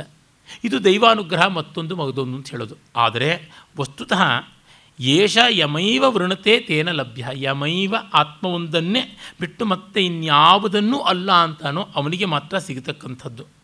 ಅಂದರೆ ಆತ್ಮ ನಮಗಾಗಿ ಏನೂ ಪ್ರಯತ್ನ ಮಾಡೋಲ್ಲ, ನಾವದಕ್ಕಾಗಿ ಪ್ರಯತ್ನ ಮಾಡಬೇಕು. ಅಂದರೆ ಸುಖಕ್ಕೆ, ಶಾಂತಿಗೆ, ನೆಮ್ಮದಿಗೆ ನಾವು ಪ್ರಯತ್ನ ಮಾಡಬೇಕು, ಅದೇನು ಪ್ರಯತ್ನ ಮಾಡೋಲ್ಲ. ಯಮೈವೇಷ ವೃಣತೆ ತೇನೇವ ಲಭ್ಯ. ಅವರಿಗೆ ಮಾತ್ರ ಸಿಗುವಂಥದ್ದು. ತಸ್ಯೇಷ ಆತ್ಮ ವಿವೃಣತೆ ತನೂಗಮಿ ಸ್ವಾಮ್. ಅಂಥವರಿಗೆ ಆತ್ಮ ತಾನಾಗಿ ತೋರಿಸುತ್ತದೆ ಅಂದರೆ ನಾವು ಅದರ ಆಭಿಮುಖ್ಯವನ್ನು ಬೆಳೆಸಿಕೊಂಡ್ರೆ ಅದು ನಮಗೆ ತಂದು ಕೊಡುತ್ತದೆ ಆ ಶಾಂತಿಯನ್ನು, ಆ ಸಮಾಧಾನವನ್ನು.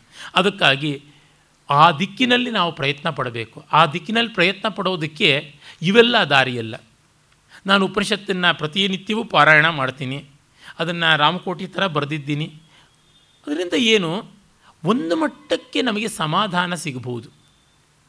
ಈಗ ಡಾಕ್ಟ್ರ್ ಹತ್ರ ಹೋಗಿ ಔಷಧ ತಗೊಂಡಿದ್ದಕ್ಕೆ ಒಂದು ಮಟ್ಟದ ಸ್ವಾಸ್ಥ್ಯ ಕುದರದೇ ಇಲ್ಲ. ಆದರೆ ಅದು ರೋಗದ ಉಪಶಮನವೇ ಹೊರತು ಸಂಪೂರ್ಣ ಆರೋಗ್ಯ ಅಂತಲ್ಲ. ಸಂಪೂರ್ಣ ಆರೋಗ್ಯ ಅನ್ನೋದು ದೇಹ, ಧಾತುಗಳಿಂದ, ಅಗ್ನಿಕಾರ್ಯದಿಂದ ಎಲ್ಲದರಿಂದಲೂ ಸಮತ್ವವನ್ನು ಪಡೆದಾಗ ಮಾತ್ರ. ಆ ರೀತಿಯಲ್ಲೇ ಇಲ್ಲಿ ನಾವು ಕಾಣಬೇಕು.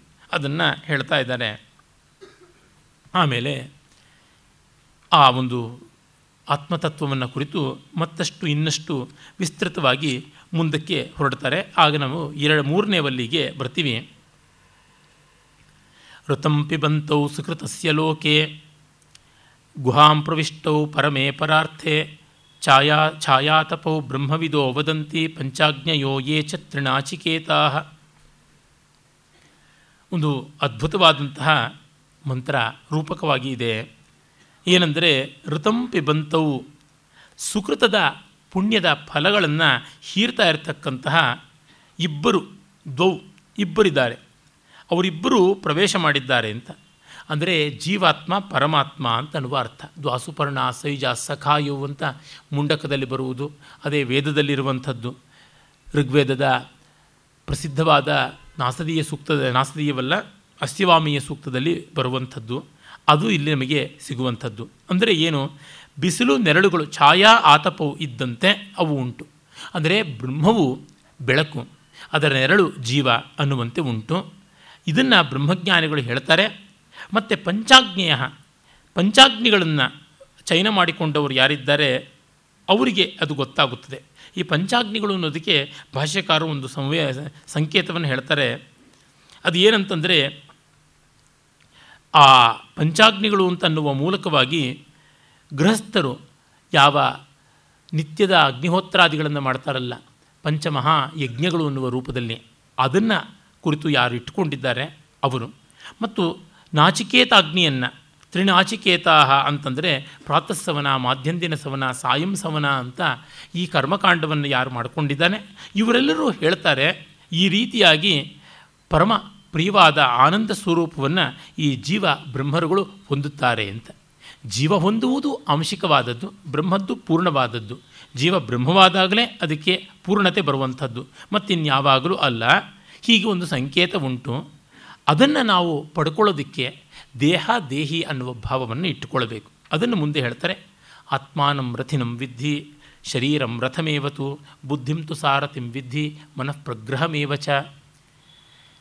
ಆಗಷ್ಟೇ ರಾಮಸ್ವಾಮಿಯವರು ಬಹಳ ಸೊಗಸಾದ ಈ ರಥರೂಪಕವನ್ನು ಹೇಳಿದರು. ಬೌದ್ಧ ಗ್ರಂಥಗಳಲ್ಲಿ ಇದನ್ನು ಸ್ವೀಕರಿಸಿದ್ದಾರೆ. ಭಗವದ್ಗೀತೆಯ ಒಂದು ಪಾಠ ಉಂಟು. ಏಳ್ನೂರ ನಲವತ್ತೈದು ಶ್ಲೋಕಗಳ ಪಾಠ. ಅಲ್ಲಿ ಕೂಡ ಕಠೋಪನಿಷತ್ತಿನ ಹಲವು ಮಂತ್ರಗಳು ಬರ್ತವೆ. ಅಂಥದ್ರೊಳಗೆ ಇದು ಕೂಡ ಒಂದಾಗಿದೆ. ಅಭಿನವ್ ಗುಪ್ತ ಬರೆದಂತಹ ಭಗವದ್ಗೀತೆಯ ವಿವೃತಿ ಯಾವುದುಂಟು, ಆ ಪಾಠದಲ್ಲಿ ಇದೆಲ್ಲ ಕಾಣಿಸುತ್ತದೆ. ಇರಲಿ. ಅರೆ, ತುಂಬ ಸುಂದರವಾದಂಥದ್ದು. ಈ ಬ್ರಹ್ಮವಸ್ತುಗೆ ಮೊದಲೇ ಹೇಳಿದ್ದಾರೆ, ಅದು ಎಷ್ಟು ಮಿಗಿಲಾದದ್ದು ಏನು ಅಂತಂದರೆ, ದೇಹಾತಿರಿಕ್ತವಾದದ್ದು ಅಂತ. ಯಸ್ಯ ಬ್ರಹ್ಮಚ ಕ್ಷತ್ರಂಚ ಉಭೇ ಭವತ ಓದನಂ ಓದನ. ಇಲ್ಲಿ ಬ್ರಾಹ್ಮ ಮತ್ತು ಕ್ಷಾತ್ರ ಎರಡೂ ಅನ್ನ ಆಗಿಬಿಡುತ್ತದೆಯೋ ಬ್ರಹ್ಮಕ್ಕೆ, ಅಂದರೆ ಮೃತ್ಯುವಿಗೆ ಮೃತ್ಯುವಾಗಿ ನಮ್ಮ ಯಾವ ಇಂಟೆಲೆಕ್ಚುವಲ್ ಆ್ಯಂಡ್ ಇಂಡಸ್ಟ್ರಿಯಲ್ ಫ್ಯಾಕಲ್ಟಿ ಅಂತ ಕರಿತೀವಲ್ಲ, ಯಾವುದು ಜ್ಞಾನಾತ್ಮಕವಾದ ಮತ್ತು ಕ್ರಿಯಾತ್ಮಕವಾದ ವ್ಯವಸ್ಥೆ ಅದು ಬ್ರಹ್ಮಕ್ಷತ್ರ.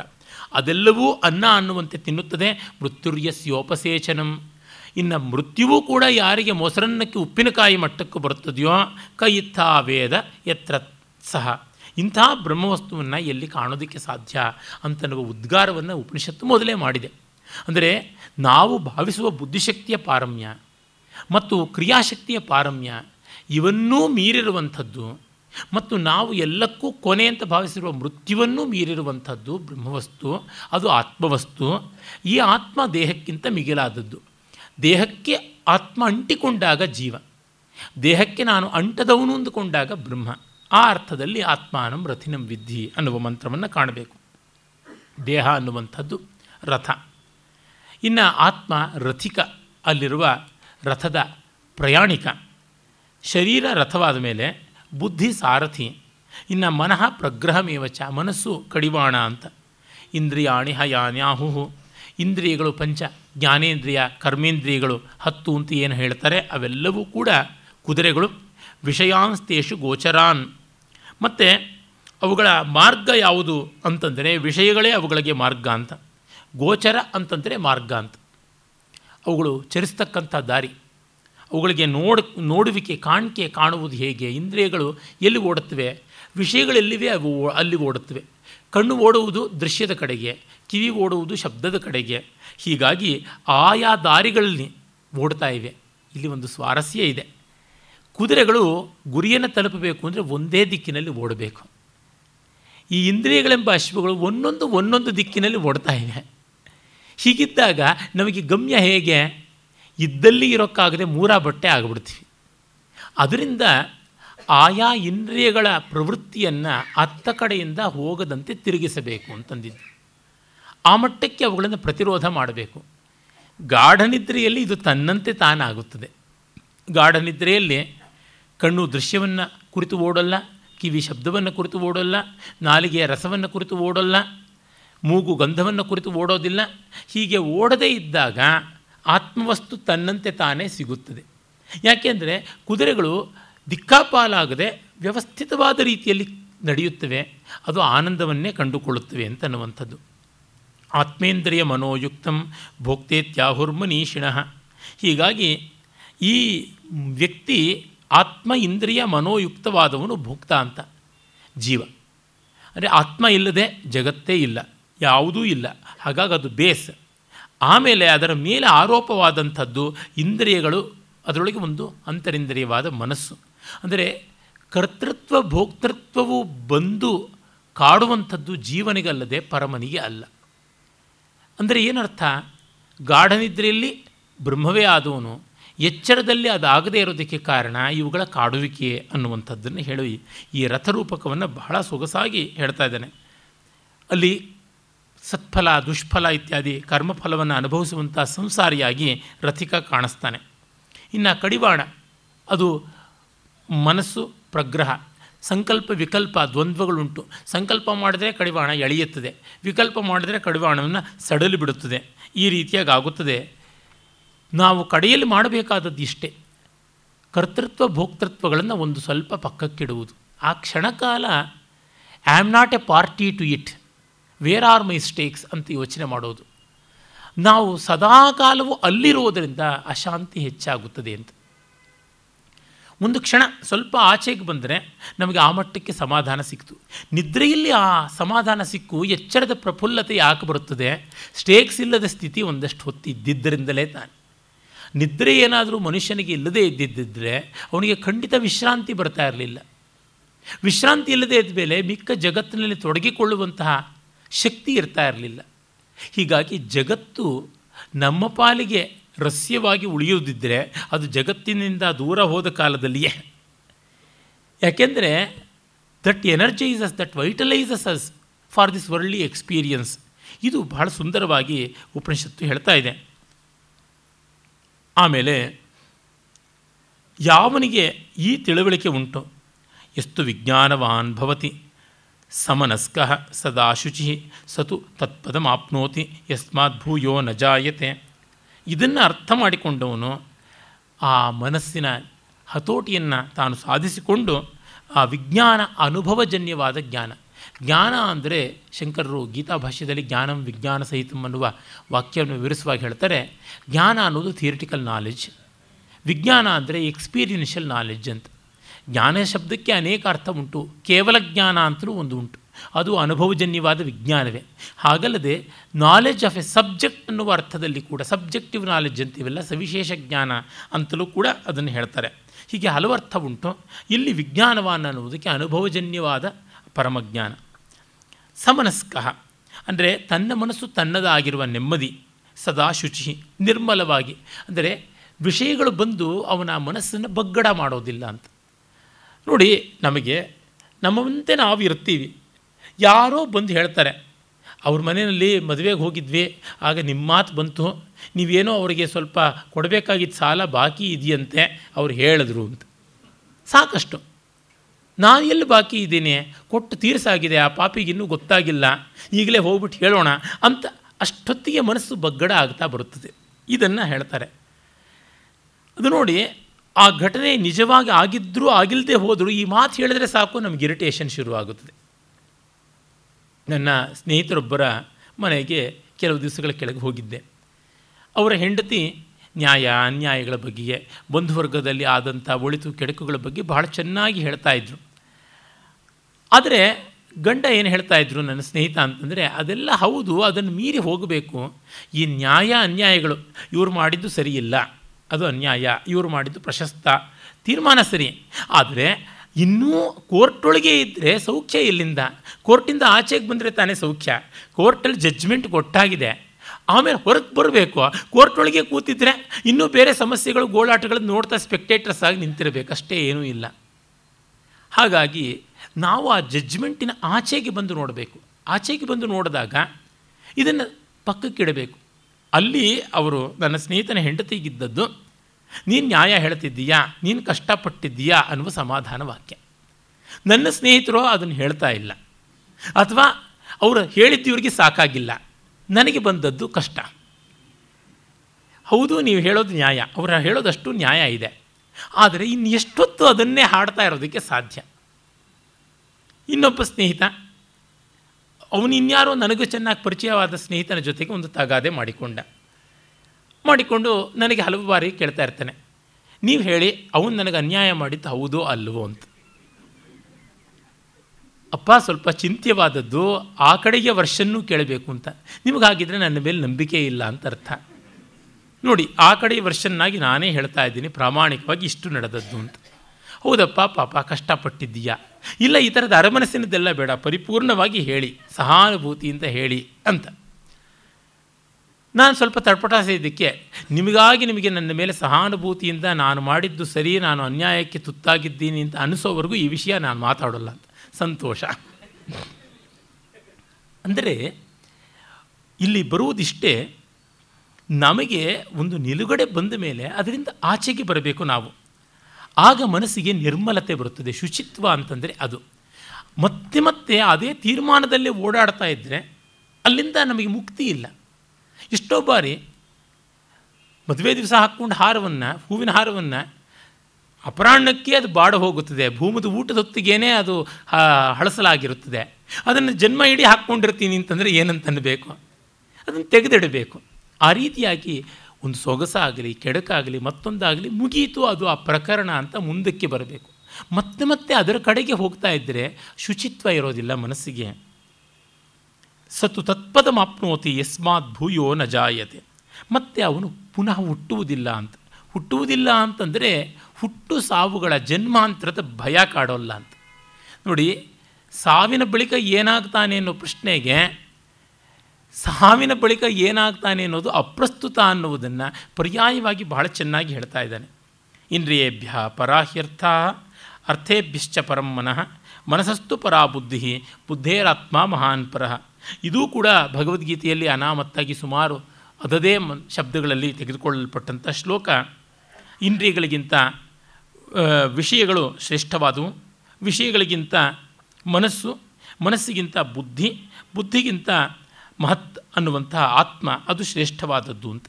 ಅಂದರೆ ನಾವು ಬುದ್ಧಿಯಿಂದಲೋ ಮನಸ್ಸಿನಿಂದಲೋ ಇಂದ್ರಿಯಗಳಿಂದಲೋ ನಮ್ಮ ಸೌಖ್ಯವನ್ನು ತೀರ್ಮಾನ ಮಾಡಬಾರ್ದು ಅಂತ. ಆತ್ಮ ಆತ್ಮ ಅಂತೀವೆಲ್ಲ ಏನು? ನಮ್ಮ ಸೌಖ್ಯವೇ ಆತ್ಮ. ನಮ್ಮ ಆನಂದವೇ ಆತ್ಮ ಇನ್ಯಾವುದೂ ಅಲ್ಲ. ಆ ಆನಂದಕ್ಕೆ ನಾವು ಎಷ್ಟೋ ಜಾಣ್ಮೆಯ ಪ್ರಯತ್ನಗಳು ಮಾಡಿದಷ್ಟು ಅದು ದೂರ ಹೋಗ್ತಾ ಇರುತ್ತದೆ ಅಂತ ಗೊತ್ತಾಗುತ್ತದೆ. ಎಷ್ಟೋ ಬಾರಿ ಸೆನ್ಸ್ ಆಫ್ ಅಚೀವ್ಮೆಂಟು ಜಾಣ್ಮೆ ನಮಗೆ ನಮ್ಮ ಪ್ರೀತಿಪಾತ್ರದಿಂದ ದೂರ ಮಾಡುತ್ತದೆ. ನಮ್ಮ ನೆಮ್ಮದಿಯಿಂದ ನಮ್ಮನ್ನು ದೂರ ಮಾಡುತ್ತದೆ. ಆಗ ನಾವು ಇದಲ್ಲ ನನ್ನ ನೆಮ್ಮದಿ ಅಂತ ಪಕ್ಕಕ್ಕೆ ಇಡಬೇಕಾಗುತ್ತದೆ. ಹಾಗೆ ಇಡುವ ಶಕ್ತಿಯಿದ್ದರೆ ಆ ನೆಮ್ಮದಿ ನಮ್ಮದಾಗಿ ಬರುತ್ತದೆ. ಈ ರೀತಿಯಾದದ್ದನ್ನು ತುಂಬ ಸುಂದರವಾಗಿ ಉಪನಿಷತ್ತು ಹೇಳುತ್ತದೆ. ಆಮೇಲೆ ಮಹತಃ ಪರಮವ್ಯಕ್ತಂ ಅವ್ಯಕ್ತಾತ್ ಪುರುಷಃ ಪರಃ ಪುರುಷಾನ್ನಪರಂ ಕಿಂಚಿತ್ ಸಾಕಾಷ್ಠಾ ಸಾಪರಾಗತಿ ಅಂತ ಹೇಳಿ ಈ ಜಗತ್ತೆಲ್ಲ ನಾಮರೂಪದಿಂದ ವ್ಯಕ್ತೀಕೃತವಾಗಿರುವಂತಹ ಸ್ವರೂಪ. ಇದೆಲ್ಲ ಕಾರ್ಯಕಾರಣ ವ್ಯವಸ್ಥೆಯಿಂದ ಬದ್ಧವಾದಂಥದ್ದು. ಈ ಚೌಕಟ್ಟಿನಿಂದ ಅತೀತವಾದಂಥದ್ದು. ಮಹತ್ ಪರಂ ಅವ್ಯಕ್ತ, ಅವ್ಯಕ್ತಾತ್ ಪುರುಷಃ ಪರಃ ಅಂತನ್ನುವಲ್ಲಿ ಮಹತ್ತಿಗಿಂತ ಅವ್ಯಕ್ತವು ಶ್ರೇಷ್ಠ ಅಂತ. ಮಹತ್ತು ಅಂತನ್ನುವಲ್ಲಿ ನಾವು ಕಾಣತಕ್ಕಂಥದ್ದು ಸಾಂಖ್ಯ ದರ್ಶನದ ಪರಿಭಾಷೆಯನ್ನು. ಅದಕ್ಕಿಂತ ಅವ್ಯಕ್ತಕ್ಕಿಂತ ಪುರುಷ ಶ್ರೇಷ್ಠ. ಜಗತ್ತು, ಜಗತ್ಕಾರಣವಾದ ಪ್ರಕೃತಿ, ಪ್ರಕೃತಿಗಿಂತ ಪುರುಷ. ಪುರುಷನಿಗಿಂತ ಶ್ರೇಷ್ಠವಾದದ್ದು ಯಾವುದೂ ಇಲ್ಲ ಅಂತ. ಪುರುಷ ಅಂದರೆ ಗಂಡು ಅಂತಲ್ಲ, ಚೈತನ್ಯ ಮಾತ್ರ, ಆತ್ಮ ಮಾತ್ರ ಅಂತ ಹೀಗೆ ಪ್ರಿಯಾರಿಟಿ ನಾವು ಎಲ್ಲಿಟ್ಟುಕೊಳ್ಬೇಕು ಅಂತ ಹೇಳುವುದನ್ನು ಉಪನಿಷತ್ತು ತೋರ್ಪಡಿಸುತ್ತದೆ ನಮ್ಮ ಪ್ರಾಮುಖ್ಯಗಳನ್ನು ನಮ್ಮ ಒಂದು ಅಗ್ರ ಗಣ್ಯತೆಯನ್ನು ಯಾವುದೋ ಬೇರೆ ಬೇರೆ ವಸ್ತುಗಳಲ್ಲಿ ಕೊಡುವುದಲ್ಲ, ಯುಕ್ತವಾದ ವಸ್ತುಗಳಲ್ಲಿ ಕೊಡಬೇಕು ಅಂತ. ಹೀಗೆಲ್ಲ ಹೇಳ್ತಾ ಹೋದರೆ ಜಗತ್ತು ನಡೆಯೋದು ಹೇಗೆ ಅಂತ ಪ್ರಶ್ನೆ ಎದ್ದು ಬರ್ಬೋದು. ನೀವೆಲ್ಲ ಸಾಕು ಡೆವಲಪ್ಮೆಂಟು ಅಂತೆಲ್ಲನೂ ಕಟ್ ಕರ್ಟೇಲ್ ಮಾಡಿಬಿಟ್ರೆ ಜಗತ್ತು ನಡೆಯೋದು ಹೇಗೆ ಅಂತ. ತುಂಬ ಜನ ಜಗತ್ತು ನಡೆಸೋಕ್ಕಿದ್ದಾರೆ ನೀವು ಯೋಚನೆ ಮಾಡಬೇಡಿ ಅನ್ನೋದೇ ಉತ್ತರ. ಏಕೆಂದರೆ ಇಷ್ಟೋ, ಪ್ಲಾಸ್ಟಿಕ್ ಫ್ರೀ ಸೊಸೈಟಿ ಮಾಡೋದು ಹೇಗೆ ಅಂತ ಯಾರೋ ಪಾಪ ಒಂದು ಪ್ರತಿಪಾದನೆ ಮಾಡಿದ್ರೆ, ಹಾಗೆಲ್ಲ ಮಾಡಿಬಿಟ್ರೆ ಪ್ಲಾಸ್ಟಿಕ್ ಇಂಡಸ್ಟ್ರಿನವ್ರ ಗತಿ ಹೇಗೆ? ಸ್ವಾಮಿ, ನಾವು ನಾಲ್ಕು ಜನ ಪ್ಲಾಸ್ಟಿಕ್ ಬೇಡ ಅಂದರೂ ನಾನ್ನೂರು ಕೋಟಿ ಜನ ಪ್ಲಾಸ್ಟಿಕ್ ಬಳಸೋರು ಇರ್ತಾರೆ. ಆ ಇಂಡಸ್ಟ್ರಿ ಬಗ್ಗೆ ಯಾವುದು ಪಿಂಜರ ಪೋಲ್ ಮಾಡಬೇಕಾಗಿಲ್ಲ, ಅದು ಸಮೃದ್ಧವಾಗಿ ನಡೆಯುತ್ತದೆ ಅಂತ. ಹಾಗೆಯೇ ನಾವು ಯಾಕೆ ಮಾಡಬೇಕು? ನಮ್ಮ ಸಮಾಧಾನಕ್ಕಾಗಿ ನಾವು ಮಾಡಬೇಕು. ಬೇರೆ ಇನ್ನು ಯಾವುದಕ್ಕೂ ಅಲ್ಲ. ನನ್ನ ಕಡೆಯಿಂದ ನಾನು ಶುದ್ಧನಾಗಿರಬೇಕು ಅನ್ನುವುದನ್ನು ಕಾಣಬೇಕು. ಯಾಕೆಂದರೆ ನಾನು ಹುಟ್ಟುವ ಮುನ್ನ ಜಗತ್ತು ಎಷ್ಟು ನಿರ್ಮಲವಾಗಿತ್ತೋ, ನಾನು ಹೋಗುವ ಮುನ್ನ ಸ್ವಲ್ಪ ಮಟ್ಟಿಗಾದರೂ ಆ ರೀತಿ ಇರಲಿ ಅಂತ. ನಾನು ನನ್ನ ಪೊಲ್ಯೂಷನನ್ನು ಜಾಸ್ತಿ ಮಾಡಬಾರ್ದು ಅನ್ನುವ ದೃಷ್ಟಿ. ಇದು ಬೇಕಾಗಿರುವಂಥದ್ದು, ಇದು ಕೃತಜ್ಞತೆಯ ಲಕ್ಷಣ. ಇಲ್ಲ, ನಮಗದು ಯಾವುದು ಕಾಡೋದಿಲ್ಲ, ಸಂತೋಷ. ಇರಿ ಪರವಾಗಿಲ್ಲ. ಕಾಲವೇ ನಿಮಗೆ ಕಲಿಸುತ್ತದೆ ಅಂತಂತೀನಿ. ಏಕೆಂದರೆ ತುಂಬ ಜನ ಹೇಳ್ತಾರೆ, ನಮಗಿದೇನೂ ಅನಿಸೋದಿಲ್ಲ, ಇದೇನೂ ಅನಿಸೋದಿಲ್ಲ ಅಂತ. ಖಂಡಿತ ಅನಿಸುತ್ತದೆ. ಮಕ್ಕಳಿರ್ತಾರಲ್ಲ ಮಾಡ್ತಾರೆ. ಯಾತಕ್ಕೆ ಮಕ್ಕಳು ಹುಟ್ಟೋದು? ತಂದೆ ತಾಯಿಗಳು ಬೇರೆ ಯಾರಿಂದಲೂ ಕಲಿಯಲಾಗದ, ಕಲಿಯಬಾರದು ಅಂತ ಜೋಪಾನವಾಗಿ ತಮ್ಮ ಅಜ್ಞಾನವನ್ನು ಕಾಪಾಡಿಕೊಂಡ್ರಲ್ಲ, ಆ ಅಜ್ಞಾನವನ್ನು ಧ್ವಂಸ ಮಾಡಿ ಮಹಾಪಾಠವನ್ನು ಕಲಿಸ್ತಾರೆ. ಅದಕ್ಕಾಗಿ ಇರತಕ್ಕಂಥದ್ದು. ತಮ್ಮ ಪ್ರೀತಿ ವ್ಯಾಮೋಹಗಳ ಹಗ್ಗದಲ್ಲಿ ತಂದೆ ತಾಯಿಗಳನ್ನು ಕಟ್ಟಿ ಅವರು ದೂರ ಹೋಗಿ ಶಿಕ್ಷೆ ಕೊಡ್ತಾರೆ. ಅಥವಾ ಹತ್ತಿರ ಇದ್ದು ಸೊಸೇಂದ್ರ, ಅಳಿಯಂದ್ರ ಮೂಲಕವಾಗಿ ಅಥವಾ ಸ್ವಯಂ ತಾವೇ ಸ್ವಯಂಭೂಗಳಾಗಿ ಶಿಕ್ಷೆ ಕೊಡ್ತಾರೆ. ಹೀಗಾಗಿ ಪಾಠ ಕಲಿಯೋಲ್ಲ ಅಂತನ್ನೋರನ್ನ ಬಿಡುವುದೇ ಇಲ್ಲ. ಬನ್ನಿರಾಡುವ ಕಣ್ಣು ಮುಚ್ಚಾಲೆ ಆಟವನು ಅಂತ ಡಿ ವಿ ಜಿಯವ್ರ ಕಗ್ಗದಲ್ಲಿ ಹೇಳ್ತಾರಲ್ಲ, ನೀವು ಆಟ ಆಡೋಲ್ಲ ಅಂದರೆ ಬಿಡೋದಿಲ್ಲ, ಕಣ್ಣ ಮುಚ್ಚಾಲೆ ಆಟ ಆಡಿಸಿ ಆಡ್ತೀನಿ ಅಂತ ಕರೆಯುವ ಅಜ್ಜಿಯೋ ಬ್ರಹ್ಮ ಅಂತ ಡಿ ವಿ ಜಿ ಹೇಳಿದ್ರಲ್ಲ, ಆ ರೀತಿಯಲ್ಲಿ ನಮಗೆ ಅದು ಪಾಠವನ್ನು ಕಲಿಸೇ ಕಲಿಸುತ್ತದೆ. ಅದರಿಂದ ಮೊದಲಿಗೆ ಕರೆಯುವಂಥದ್ದು ಉತ್ತಮ ಅಂತ. ಮೊದಲಿಗೆ ಕಲಿಯೋದು ಯಾವುದು? ನಾವಾಗಿ ಯಾವುದನ್ನಾದರೂ ಮಾಡಿದರೆ ಅದು ನಮಗೆ ಶಿಕ್ಷಣ. ಬೇರೆಯವರು ಒತ್ತಾಯದಿಂದ ಮಾಡಿಸಿದರೆ ಅದು ದಂಡನೆ. ಇದನ್ನು ನಾವು ಅರ್ಥ ಮಾಡ್ಕೊಳ್ಬೇಕು. ಯಾವುದೋ ಸತ್ಕಾರ್ಯಕ್ಕೆ ನಾವಾಗಿ ಕೈಯಿಂದ ಎತ್ತಿಕೊಟ್ಟರೆ ದಾನ. ಇನ್ಯಾವನೋ ನಮ್ಮನ್ನು ದೋಚಿ ಕಿತ್ತುಕೊಳ್ಳುವಂತೆ ಆದರೆ ಅದು ದರೋಡೆ. ಹೀಗಾಗಿ ನಾವು ದರೋಡೆಗೆ ತುತ್ತಾಗಬೇಕು, ದಾನಕ್ಕೆ ಪಾತ್ರವಾಗಬೇಕು ಅಂತ ನೋಡಿಕೊಳ್ಳಬೇಕು. ಈ ಅರ್ಥದಲ್ಲಿ ಬಹಳ ಸುಂದರವಾದಂತಹ ತತ್ವವನ್ನು ನಿರೂಪಣೆ ಮಾಡಿಕೊಡ್ತಾ ಉಪನಿಷತ್ತು ಹೇಳುತ್ತದೆ. ಯದ್ವೇದ ವಾಂಗ್ಮನಸಿ ಪ್ರಾಜ್ಞ ತದ್ ಯಚ್ಚೇತ್ ಜ್ಞಾನ ಆತ್ಮನಿ ಜ್ಞಾನ ಆತ್ಮನಿ ಮಹತಿ ನಿಯಚ್ಚೇತ್ ತದ್ ಯಚ್ಚೇತ್ ಶಾಂತ ಆತ್ಮನಿ ಅಂತ. ವಿವೇಕಿಯಾದವನು ಪ್ರಾಜ್ಞ ವಾಕ್ಕನ್ನು ಮನಸ್ಸಿನಲ್ಲಿ ಲಯ ಮಾಡ್ಕೋಬೇಕು ಅಂತಂತಾನೆ. ಉಪನಿಷತ್ತು ಬಹಳ ಚೆನ್ನಾಗಿ ಹೇಳುತ್ತೆ. ಯಚ್ಚೇತ್ ವಾಂಗ್ ಮನಸಿ, ಮನಸ್ಸಿನಲ್ಲಿ ಆತ್ಮವನ್ನು, ವಾಕ್ಕನ್ನು ಲಯ ಮಾಡಿಕೊಳ್ಳಬೇಕು. ಮತ್ತು ಮನಸ್ಸನ್ನು ಪ್ರಕಾಶಮಾನವಾದ ಬುದ್ಧಿಯಲ್ಲಿ ತದ್ ಮನಸ್ಸಿ, ಮನಸ್ಸು ಯಾವುದಿದೆ, ಅದನ್ನು ಯಚ್ಚೇತ್ ಜ್ಞಾನೇ ಆತ್ಮನಿ, ಪ್ರಕಾಶಮಾನವಾದ ಬುದ್ಧಿಯಲ್ಲಿ ಆತ್ಮ ಅಂತಂದರೆ ಪ್ರಜ್ಞಾವಂತಿಕೆ ಅನ್ನುವ ಅರ್ಥದಲ್ಲಿ ಬಳಸಿರ್ತಕ್ಕಂಥದ್ದು. ಮತ್ತು ಆ ಬುದ್ಧಿಯನ್ನು ಮಹತಿ, ಮಹತ್ತತ್ವದಲ್ಲಿ ಮತ್ತು ಮಹತ್ತತ್ವವನ್ನು ಶಾಂತೇ ಆತ್ಮನಿ ಅಂತ. ಅಂದರೆ ಏನು? ವಾಕನ್ನು ಮನಸ್ಸಿನಲ್ಲಿ, ಮನಸ್ಸನ್ನು ಬುದ್ಧಿಯಲ್ಲಿ, ಬುದ್ಧಿಯನ್ನು ಪ್ರಕೃತಿಯಲ್ಲಿ, ಪ್ರಕೃತಿಯನ್ನು ಪುರುಷನಲ್ಲಿ ಪುರುಷ ಪರಮ ಚೈತನ್ಯ ಅನ್ನುವಲ್ಲಿ ಅಂತ. ಅಂದರೆ ನಮ್ಮ ಇಂದ್ರಿಯಗಳ ದ್ವಾರ ನಡೆಯುವ ಚಟುವಟಿಕೆ ಯಾವುದಿದೆ, ಅದರೊಳಗೆ ಒಂದು ಪ್ರಧಾನವಾದದ್ದು ಮಾತು. ಪ್ರಪಂಚದ ಜೊತೆಗೆ ಸಂಪರ್ಕ ಇಟ್ಟುಕೊಳ್ಳುವ ಒಂದು ಪ್ರಧಾನವಾದ ಆಯಾಮ. ಅದು ಮನಸ್ಸಿನಿಂದ ಪ್ರೇರಿತವಾಗಿ ಮಾತಾಡ್ತೀವಿ. ಹೀಗಾಗಿ ಮಾತನ್ನು ಸ್ವಲ್ಪ ಮನಸ್ಸಿಗೆ ಹಾಕಿಕೊಳ್ಳಿ. ಈ ಮನಸ್ಸು ಬುದ್ಧಿಯ ನಿಯಂತ್ರಣದಲ್ಲಿದೆ, ಹಾಗಾಗಿ ಮನಸ್ಸನ್ನು ಬುದ್ಧಿಗೆ ತನ್ನಿ. ಆ ಬುದ್ಧಿಯು ಪ್ರಕೃತಿಯ ಹತೋಟಿಯಲ್ಲಿದೆ, ಅದಕ್ಕೆ ಅದನ್ನು ಪ್ರಕೃತಿಗೆ ತನ್ನಿ. ಪ್ರಕೃತಿಯು ಪುರುಷನಲ್ಲಿ ಲೀನವಾಗಬೇಕು ಅಂತ. ಅಂದರೆ ವಿಡ್ರಾಯಿಂಗ್ ಫ್ರಮ್ ದಿ ಸರೌಂಡಿಂಗ್ಸ್ ನಾವು ನಮ್ಮನ್ನು ಬಿಡಿಸಿಕೊಂಡು ಒಳಗೆ ಬರಬೇಕಾಗುತ್ತದೆ. ಕ್ರಮಕ್ರಮವಾಗಿ ಮಾಡಿಕೊಳ್ಳಬೇಕಾದದ್ದು. ಅಷ್ಟರಮಟ್ಟಿಗೆ ಲೋಕದ ಸಂಪರ್ಕದಿಂದ ಉದ್ವಿಗ್ನರಾಗದಂತೆ ನಡೆಕೊಳ್ಳಬೇಕು ಅಜಿಟೇಟೆಡ್ ಆಗದೆ. ಅದನ್ನು ಹೇಳಿ ತುಂಬ ಸುಂದರವಾದಂಥ ಪ್ರಸಿದ್ಧವಾದ ಮಂತ್ರವನ್ನು ಹೇಳುತ್ತದೆ. ಉಪನಿಷತ್ತು, ಉತ್ತಿಷ್ಠತ ಜಾಗ್ರತ ಪ್ರಾಪ್ಯ ವರಾನ್ನಿಬೋಧತ ಕ್ಷುರಸ್ಯ ಧಾರ ನಿಶಿತ ದುರತ್ಯಯ ದುರ್ಗಂ ಪತಸ್ತತ್ ಕವಯೋ ವದಂತಿ. ಉತ್ತಿಷ್ಠತ ಏಳಿ ಜಾಗ್ರತ ಎಚ್ಚರಗೊಳ್ಳಿ. ಶ್ರೇಷ್ಠ ವರಗಳನ್ನು ಪ್ರಾಪ್ಯ ವರಾನ್ ನಿಬೋಧತ, ಶ್ರೇಷ್ಠವಾದ ಆಚಾರ್ಯರುಗಳನ್ನು ಪಡೆದು ನಿಬೋಧತ. ನೀವು ನಿಮ್ಮನ್ನು ತಿಳ್ಕೊಳ್ಳಿ. ಯಾಕೆ? ಕ್ಷುರಸ್ಯ ಧಾರ ನಿಶಿತ ದುರತ್ಯಯ. ಕತ್ತಿಯ ಅಲುಗನ ಮೇಲೆ ನಡೆಯುವುದು ಎಷ್ಟು ಕಷ್ಟವೋ ದುರ್ಗಂ ಪಥ ಅಷ್ಟು ಕಠಿಣವಾದಂಥ ದಾರಿ ಅಂತ ಕವಿಯೋ ವದಂತಿ. ಈ ಆತ್ಮಪ್ರಾಪ್ತಿಯ ಪಥ, ಅಸಿಧಾರಾವೃತ ಖಡ್ಗದ ಮೇಲೆ ನಡೆದಷ್ಟು ಕಠಿಣವಾದದ್ದು ಆ ಕಡೆಗೆ ಬನ್ನಿ ಅಂತ ಹೇಳ್ತಾರೆ. ಅಂದರೆ ಒಳ ಸರಿಯುವುದು ಅಷ್ಟು ಕಷ್ಟ, ಬಿಡುವುದು ಅಷ್ಟು ಕಷ್ಟ. ನನ್ನ ಸ್ನೇಹಿತರು ಮಂಟಪ್ರಭಾಕರ್ ಉಪಾಧ್ಯಾಯರು ಬಹಳ ಚೆನ್ನಾಗಿ ಹೇಳ್ತಿರ್ತಾರೆ. ಯಾವುದೇ ಸಂಘ ಸಂಸ್ಥೆಯನ್ನು ನಿರ್ಮಾಣ ಮಾಡುವುದಕ್ಕಿಂತ ಅದನ್ನು ಬಿಟ್ಟು ಆಚೆಗೆ ಬರುವುದು ಕಷ್ಟ ಅಂತ. ನಾವು ಕಷ್ಟಪಟ್ಟು ಮಾಡ್ತೀವಿ ಸಂಘ ಸಂಸ್ಥೆಗಳನ್ನು.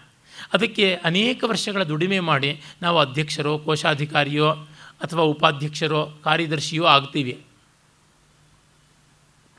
ಆಮೇಲೆ ಅದನ್ನು ಮತ್ತೊಬ್ಬರಿಗೆ ವಹಿಸಿಕೊಟ್ಟು ಹೊರಗಡೆ ಬರೋದಕ್ಕೆ ಬಹಳ ಕಷ್ಟವಾಗುತ್ತದೆ. ಒಂದು ಕಾರಣ ಯೋಗ್ಯರು ಸಿಗಲಿಲ್ಲ ಅಂತ ಹುಡುಕುವುದು ಅಂತಂತೀವಿ. ಮತ್ತೊಂದು ಆ ಸಂಸ್ಥೆಯ ಮೇಲೆ ನಮಗೆ ಬಂದ ಪ್ರೀತಿ, ಮೋಹ, ಮಮಕಾರಗಳು. ನಿಜ, ಇವೆಲ್ಲ ಗೌರವನೀಯವೇ, ಪ್ರಶಂಸನೀಯವೇ? ಅದು ಯಾರೂ ಅನ್ಯಾಯ ಅನ್ನೋಲ್ಲ, ತಪ್ಪು ಅನ್ನೋಲ್ಲ. ಆದರೆ ಅದರಿಂದ ನಮಗೆ ಸಂತೋಷವಾಯಿತಾ? ಅದನ್ನು ನೋಡಬೇಕು. ಎಷ್ಟೋ ಬಾರಿ ಸಂತೋಷಕ್ಕಿಂತ ಸಂಕಟವೇ ಆಗಿರುತ್ತದೆ. ಒಂದು ಸಂಸ್ಥೆಯನ್ನು ಕಟ್ಟಿಕೊಂಡು ಅದಕ್ಕಾಗಿ ಹಗಲು ರಾತ್ರಿ ದುಡಿತೀನಿ ಅಂತನ್ನುವಾಗ ಆ ಸಂಸ್ಥೆಯ ಮೇಲೆ ಮೋಹ ಬಂದು ಆ ಸಂಸ್ಥೆಯ ಮೂಲಕವಾಗಿ ನಡೆಯುವಂಥ ಕೆಲಸ ಎಲ್ಲ ತನ್ನಿಂದಲೇ ಆಗಬೇಕಾದದ್ದು ಅಂತ ಅಂದುಕೊಂಡು ಯಾರಾದರೂ ಸ್ವಲ್ಪ ವ್ಯತಿರಿಕ್ತವಾಗಿ ನಡೆದಾಗ ಎಷ್ಟು ಸಂಕಟ ಆಗುತ್ತದೆ. ಅದರಿಂದಲೇ ನನ್ನ ಇನ್ನೊಬ್ಬರು ಸ್ನೇಹಿತರು ಹೇಳ್ತಾ ಇರ್ತಾರೆ I will resign I will think of resigning even while designing ಅಂತ. ಅದನ್ನು ಡಿಸೈನ್ ಮಾಡುವಾಗಲೇ ರಿಸೈನ್ ಮಾಡೋದು ಹೇಗೆ ಅಂತ. ವಿಶ್ವೇಶ್ವರಯ್ಯನವರು ರಾಜೀನಾಮೆ ಪತ್ರವನ್ನು ಜೇಬಿನಲ್ಲಿ ಇಟ್ಟುಕೊಂಡೇ ಕೆಲಸ ಮಾಡ್ತಾ ಇದ್ರಂತೆ. ಅಂದರೆ ಇದರಿಂದ ಬರೋದಕ್ಕೆ ತಯಾರು ಅಂತ ಅಂದುಕೊಂಡೇ ಮಾಡುವಾಗ ನಮಗೆ ಅಷ್ಟು ನೋವು ಆಗೋದಿಲ್ಲ ನೋಡಿ, ಸ್ವಂತ ಕಾರನ್ನು ಒಂದು ಕಡೆಗೆ ಬಿಟ್ಟು ಬರುವಾಗ ಇರುವಷ್ಟು ಧಾವಂತ ಬಸ್ಸಿಂದ ಇಳಿದು ಬರುವಾಗ ಆಗುತ್ತದೆಯಾ? ಇಲ್ಲ. ಯಾಕೆ? ಅದು ನನ್ನದಲ್ಲ ಅನ್ನುವ ಭಾವನೆಯೇ. ಈ ಮಟ್ಟದ್ದೇನೆ. ಹೀಗಾಗಿ ಅಷ್ಟರ ಮಟ್ಟಿಗೆ ಮನಸ್ಸನ್ನು ಸ್ವಲ್ಪ ಈಚೆಗೆ ತಂದುಕೊಳ್ಳುವ ಪ್ರಯತ್ನ ಪಟ್ಟರೆ ಬಹಳ ಒಳ್ಳೆಯದು. ಮುಂದೆ ನಮಗೆ ಉಂಟಾಗುವಂಥ ದುಃಖಕ್ಕೆ ಅದು ದೊಡ್ಡ ಪ್ರತಿಬಂಧಕ.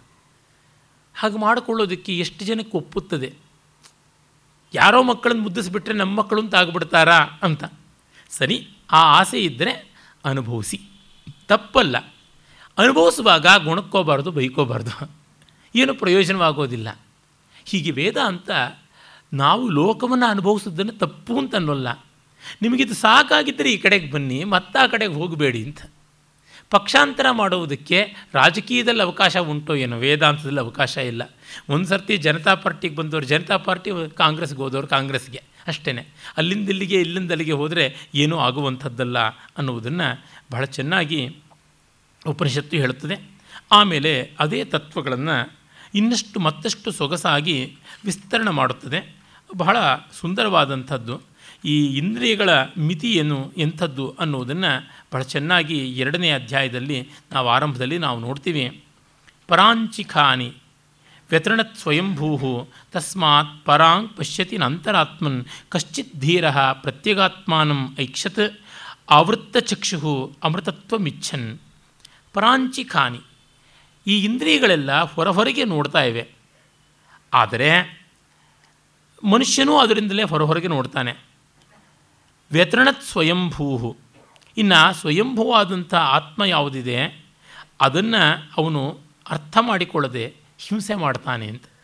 ಯಾವನು ತನ್ನನ್ನು ತಾನು ತಿಳಿಯಲ್ಲವೋ ಅದಕ್ಕಿಂತ ದೊಡ್ಡ ಹಿಂಸೆ ಇಲ್ಲ ಅಂತ ಉಪನಿಷತ್ತು ಹೇಳ್ತದೆ ಭಗವದ್ಗೀತೆಯಲ್ಲಿ ಇಲ್ಲದ ಮಾತಿದು. ಕುಮಾರವ್ಯಾಸ ತನ್ನ ಭಗವದ್ಗೀತಾ ಕ್ರಮದಲ್ಲಿ, ಅಂದರೆ ಕರ್ನಾಟಕ ಭಾರತ ಕಥಾಮಂಜರಿಯಲ್ಲಿ ಭಗವದ್ಗೀತೆಯನ್ನು ಸಂಕ್ಷೇಪ ಮಾಡಿಕೊಡುವಾಗ ಭಗವದ್ಗೀತೆ ಇಲ್ಲಿಲ್ಲದ ಎಷ್ಟೋ ಭಾವಗಳನ್ನು ತಂದುಬಿಡ್ತಾನೆ ಭಗವದ್ಗೀತೆಯ ಒಂದು ತತ್ವಕ್ಕೆ ಅನುಗುಣವಾದದ್ದೇನೆ, ಆದರೆ ಭಗವದ್ಗೀತೆಯಲ್ಲಿ ನೇರವಾಗಿಲ್ಲದೆ ಇರೋದು. ಅದರೊಳಗೆ ಒಂದು ಅರ್ಜುನನಿಗೆ ಹೇಳುವುದು ಅದ್ಭುತವಾದಂಥ ಮಾತದು. ಕೃಷ್ಣ ಹೇಳ್ತಾನೆ, ಅಯ್ಯ ಅರ್ಜುನ, ನೀನು ಕನಿಕರ ತೋರಿಸಬೇಕು, ಶತ್ರುಗಳಿಗೆ ಹಿಂಸೆ ಮಾಡುವುದು ಹೇಗೆ? ಈ ಯುದ್ಧ ರಕ್ತಪಾತ ಅಂತೆಲ್ಲ ಅಂತಿಯಲ್ಲ ನಿನ್ನನ್ನು ನೀನು ತಿಳಿಯದೇ ಇರುವುದೇನೇ ದೊಡ್ಡ ಹಿಂಸೆ. ಅದಕ್ಕಿಂತ ಹಿಂಸೆ ಯಾವುದೂ ಇಲ್ಲ. ಅಜ್ಞಾನಿಯಾಗಿರುವುದಕ್ಕಿಂತ ದೊಡ್ಡ ಹಿಂಸೆ ಮತ್ತಾವುದೂ ಇಲ್ಲ ಅಂತ. ಏಕೆಂದರೆ ಅಜ್ಞಾನಿ ತನಗೇ ಹಿಂಸೆ ಮಾಡಿಕೊಳ್ತಾನೆ. ಅವನು ಆ ಹಿಂಸೆಯಿಂದ ಆಚೆಗೆ ಬರಬೇಕು ಅನ್ನುವಂಥದ್ದನ್ನು ಉಪನಿಷತ್ತು ಇಲ್ಲಿ ಹೇಳ್ತಾ ಇದೆ.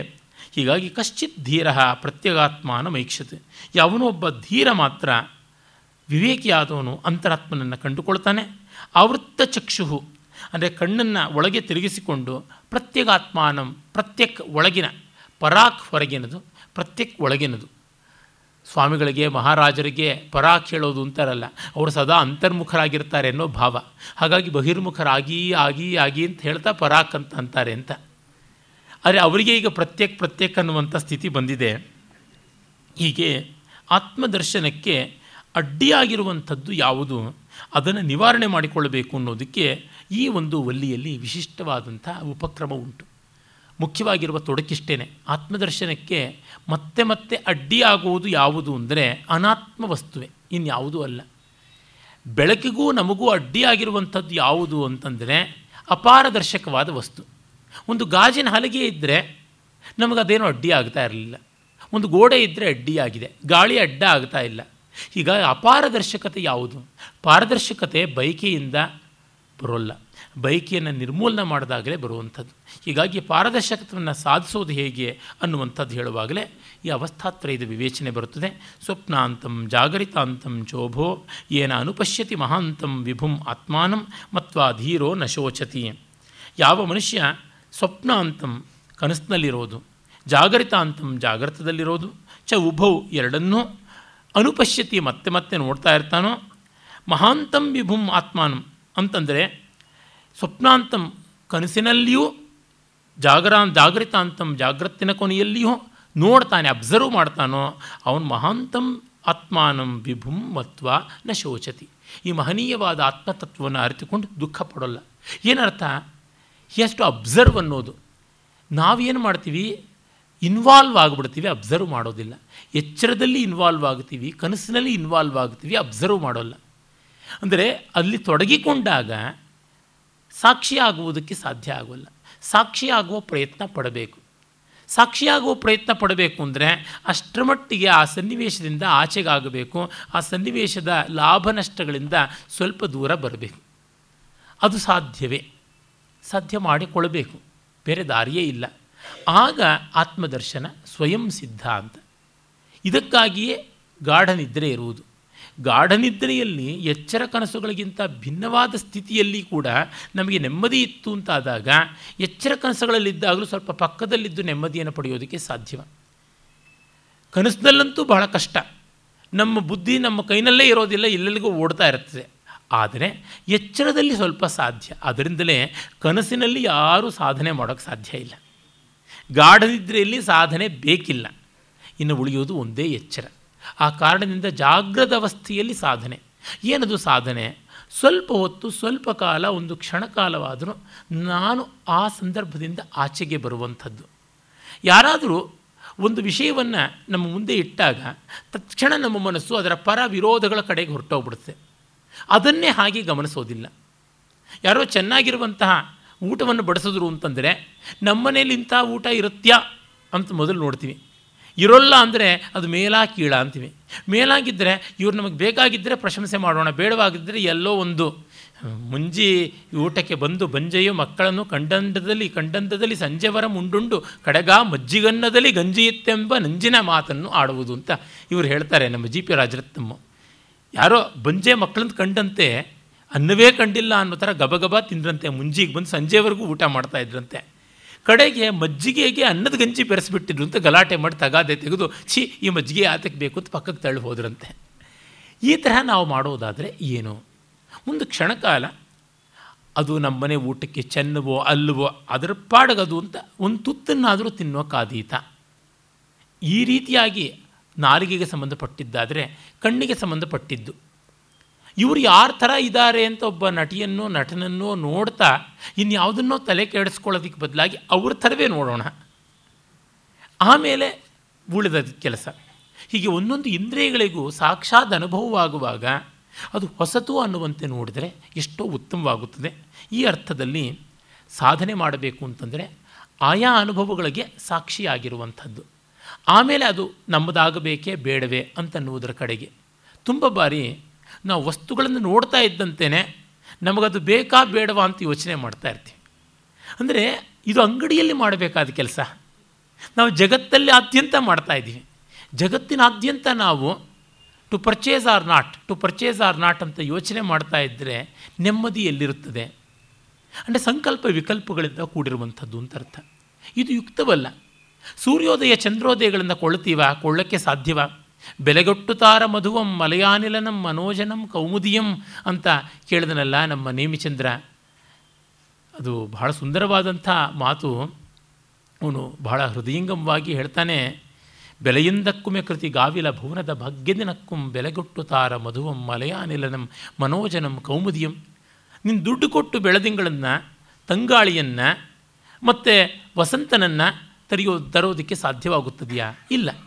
ಹಾಗಾಗಿ ಆ ಸಂದರ್ಭದಲ್ಲಿ ಯಾವ ಪ್ರಸನ್ನತೆ ಯಾಕೆ ಬರುತ್ತದೆ ಅಂದರೆ ಅಲ್ಲಿ ಅಂಗಡಿಯ ವ್ಯವಹಾರ ಇಲ್ಲ. ಅದನ್ನು ಬಿಟ್ಟು ನೋಡಬೇಕು. ನಾವು ನಮ್ಮ ಬಂಧು ಬಾಂಧವರ ಹತ್ರ, ಗೆಳೆಯರು ಅಂದ್ಕೊಂಡವ್ರ ಹತ್ರವೂ ಕೂಡ ಈ ವ್ಯವಹಾರಗಳನ್ನು ಮಾಡ್ತಾ ಇರ್ತೀವಿ. ಅಷ್ಟಷ್ಟು ಮಟ್ಟಿಗೆ ಸ್ನೇಹ ವಿಶ್ವಾಸಗಳು ಹಳಸುತ್ತವೆ. ಹಾಗಲ್ಲದೆ ಅವರಾಗಿ ಅವರು ಅಷ್ಟಕ್ಕಾಗಿ ಅಂತ ನೋಡುವುದಾದರೆ ಇದು ಒಂದು ಸಾಧನೆ ಆಗುತ್ತದೆ. ನಿಜವಾದ ಈ ಉಪನಿಷತ್ತಿನ ಸಾಧನೆ ಆತ್ಮ ಸಾಧನೆ ಅನ್ನೋದು ಈ ರೀತಿಯಾಗಿದೆಯೇ ಹೊರತುನುವೆ ಅದಕ್ಕೆ ಉಪಲಕ್ಷಣವಾಗಿರುವಂತಹ ಜಪಮಾಲೆಯೋ, ಧ್ಯಾನವೋ ಮೂಗಿಡ್ಕೊಳ್ಳೋದನ್ನು ನಿಜವಾದ ಸಾಧನೆ ಅಂತ ತಪ್ಪಾಗಿ ತಿಳ್ಕೊಂಡಿದ್ದೀವಿ. ಮೂಗಿಡ್ಕೊಂಡು ನಮ್ಮ ಮನಸ್ಸು ಇನ್ಯಾರನ್ನೋ ಹಿಡ್ಕೊಂಡಿದ್ದರೆ ಏನು ಪ್ರಯೋಜನ? ಕೈ ಮೂಗನ್ನು ಹಿಡಿದಿರುತ್ತೆ, ಮನಸ್ಸು ಇನ್ಯಾರದೋ ಕಾಲನ್ನು ಬಾಯನ್ನು ಹಿಡಿದಿರುತ್ತದೆ ಅದು ಪ್ರಯೋಜನ ಅಲ್ಲ. ಹೀಗಾಗಿ ಇತ್ತ ಕಡೆಗೆ ನೋಡಬೇಕು. ಆ ದಾರಿಯಲ್ಲಿ ನೋಡಿದಾಗ ಪ್ರಕೃತಿ ನಿರೀಕ್ಷಣ, ಸತ್ಕಾವ್ಯ ಕಲೆಗಳಲ್ಲಿ ಯಥೇಷ್ಟವಾಗಿ ಕಾಣಿಸುತ್ತದೆ. ಕಲೆಯಲ್ಲಿ ಸಾಕ್ಷಿಭಾವ ತನ್ನಂತೆ ತಾನು ಸಿದ್ಧವಾಗುತ್ತದೆ. ಇವುಗಳ ಕಡೆಗೆ ಗಮನ ಕೊಡಬೇಕು. ಹಾಗಾಗಿ ಗಾಢನಿದ್ರೆಯಲ್ಲಿ ಚೈತನ್ಯ ಮಾತ್ರವಾಗಿರುವಂಥದ್ದನ್ನು ಅರ್ಥ ಮಾಡಿಕೊಂಡವನೇ ಧೀರ, ಅವನಿಗೆ ಶೋಕವಿಲ್ಲ ಅನ್ನುವ ಮಾತನ್ನು ಹೇಳ್ತದೆ. ಇನ್ನು ಅದರ ವಿವರಗಳನ್ನು ನಾಳೆ ನೋಡೋಣ. ನಮಸ್ಕಾರ.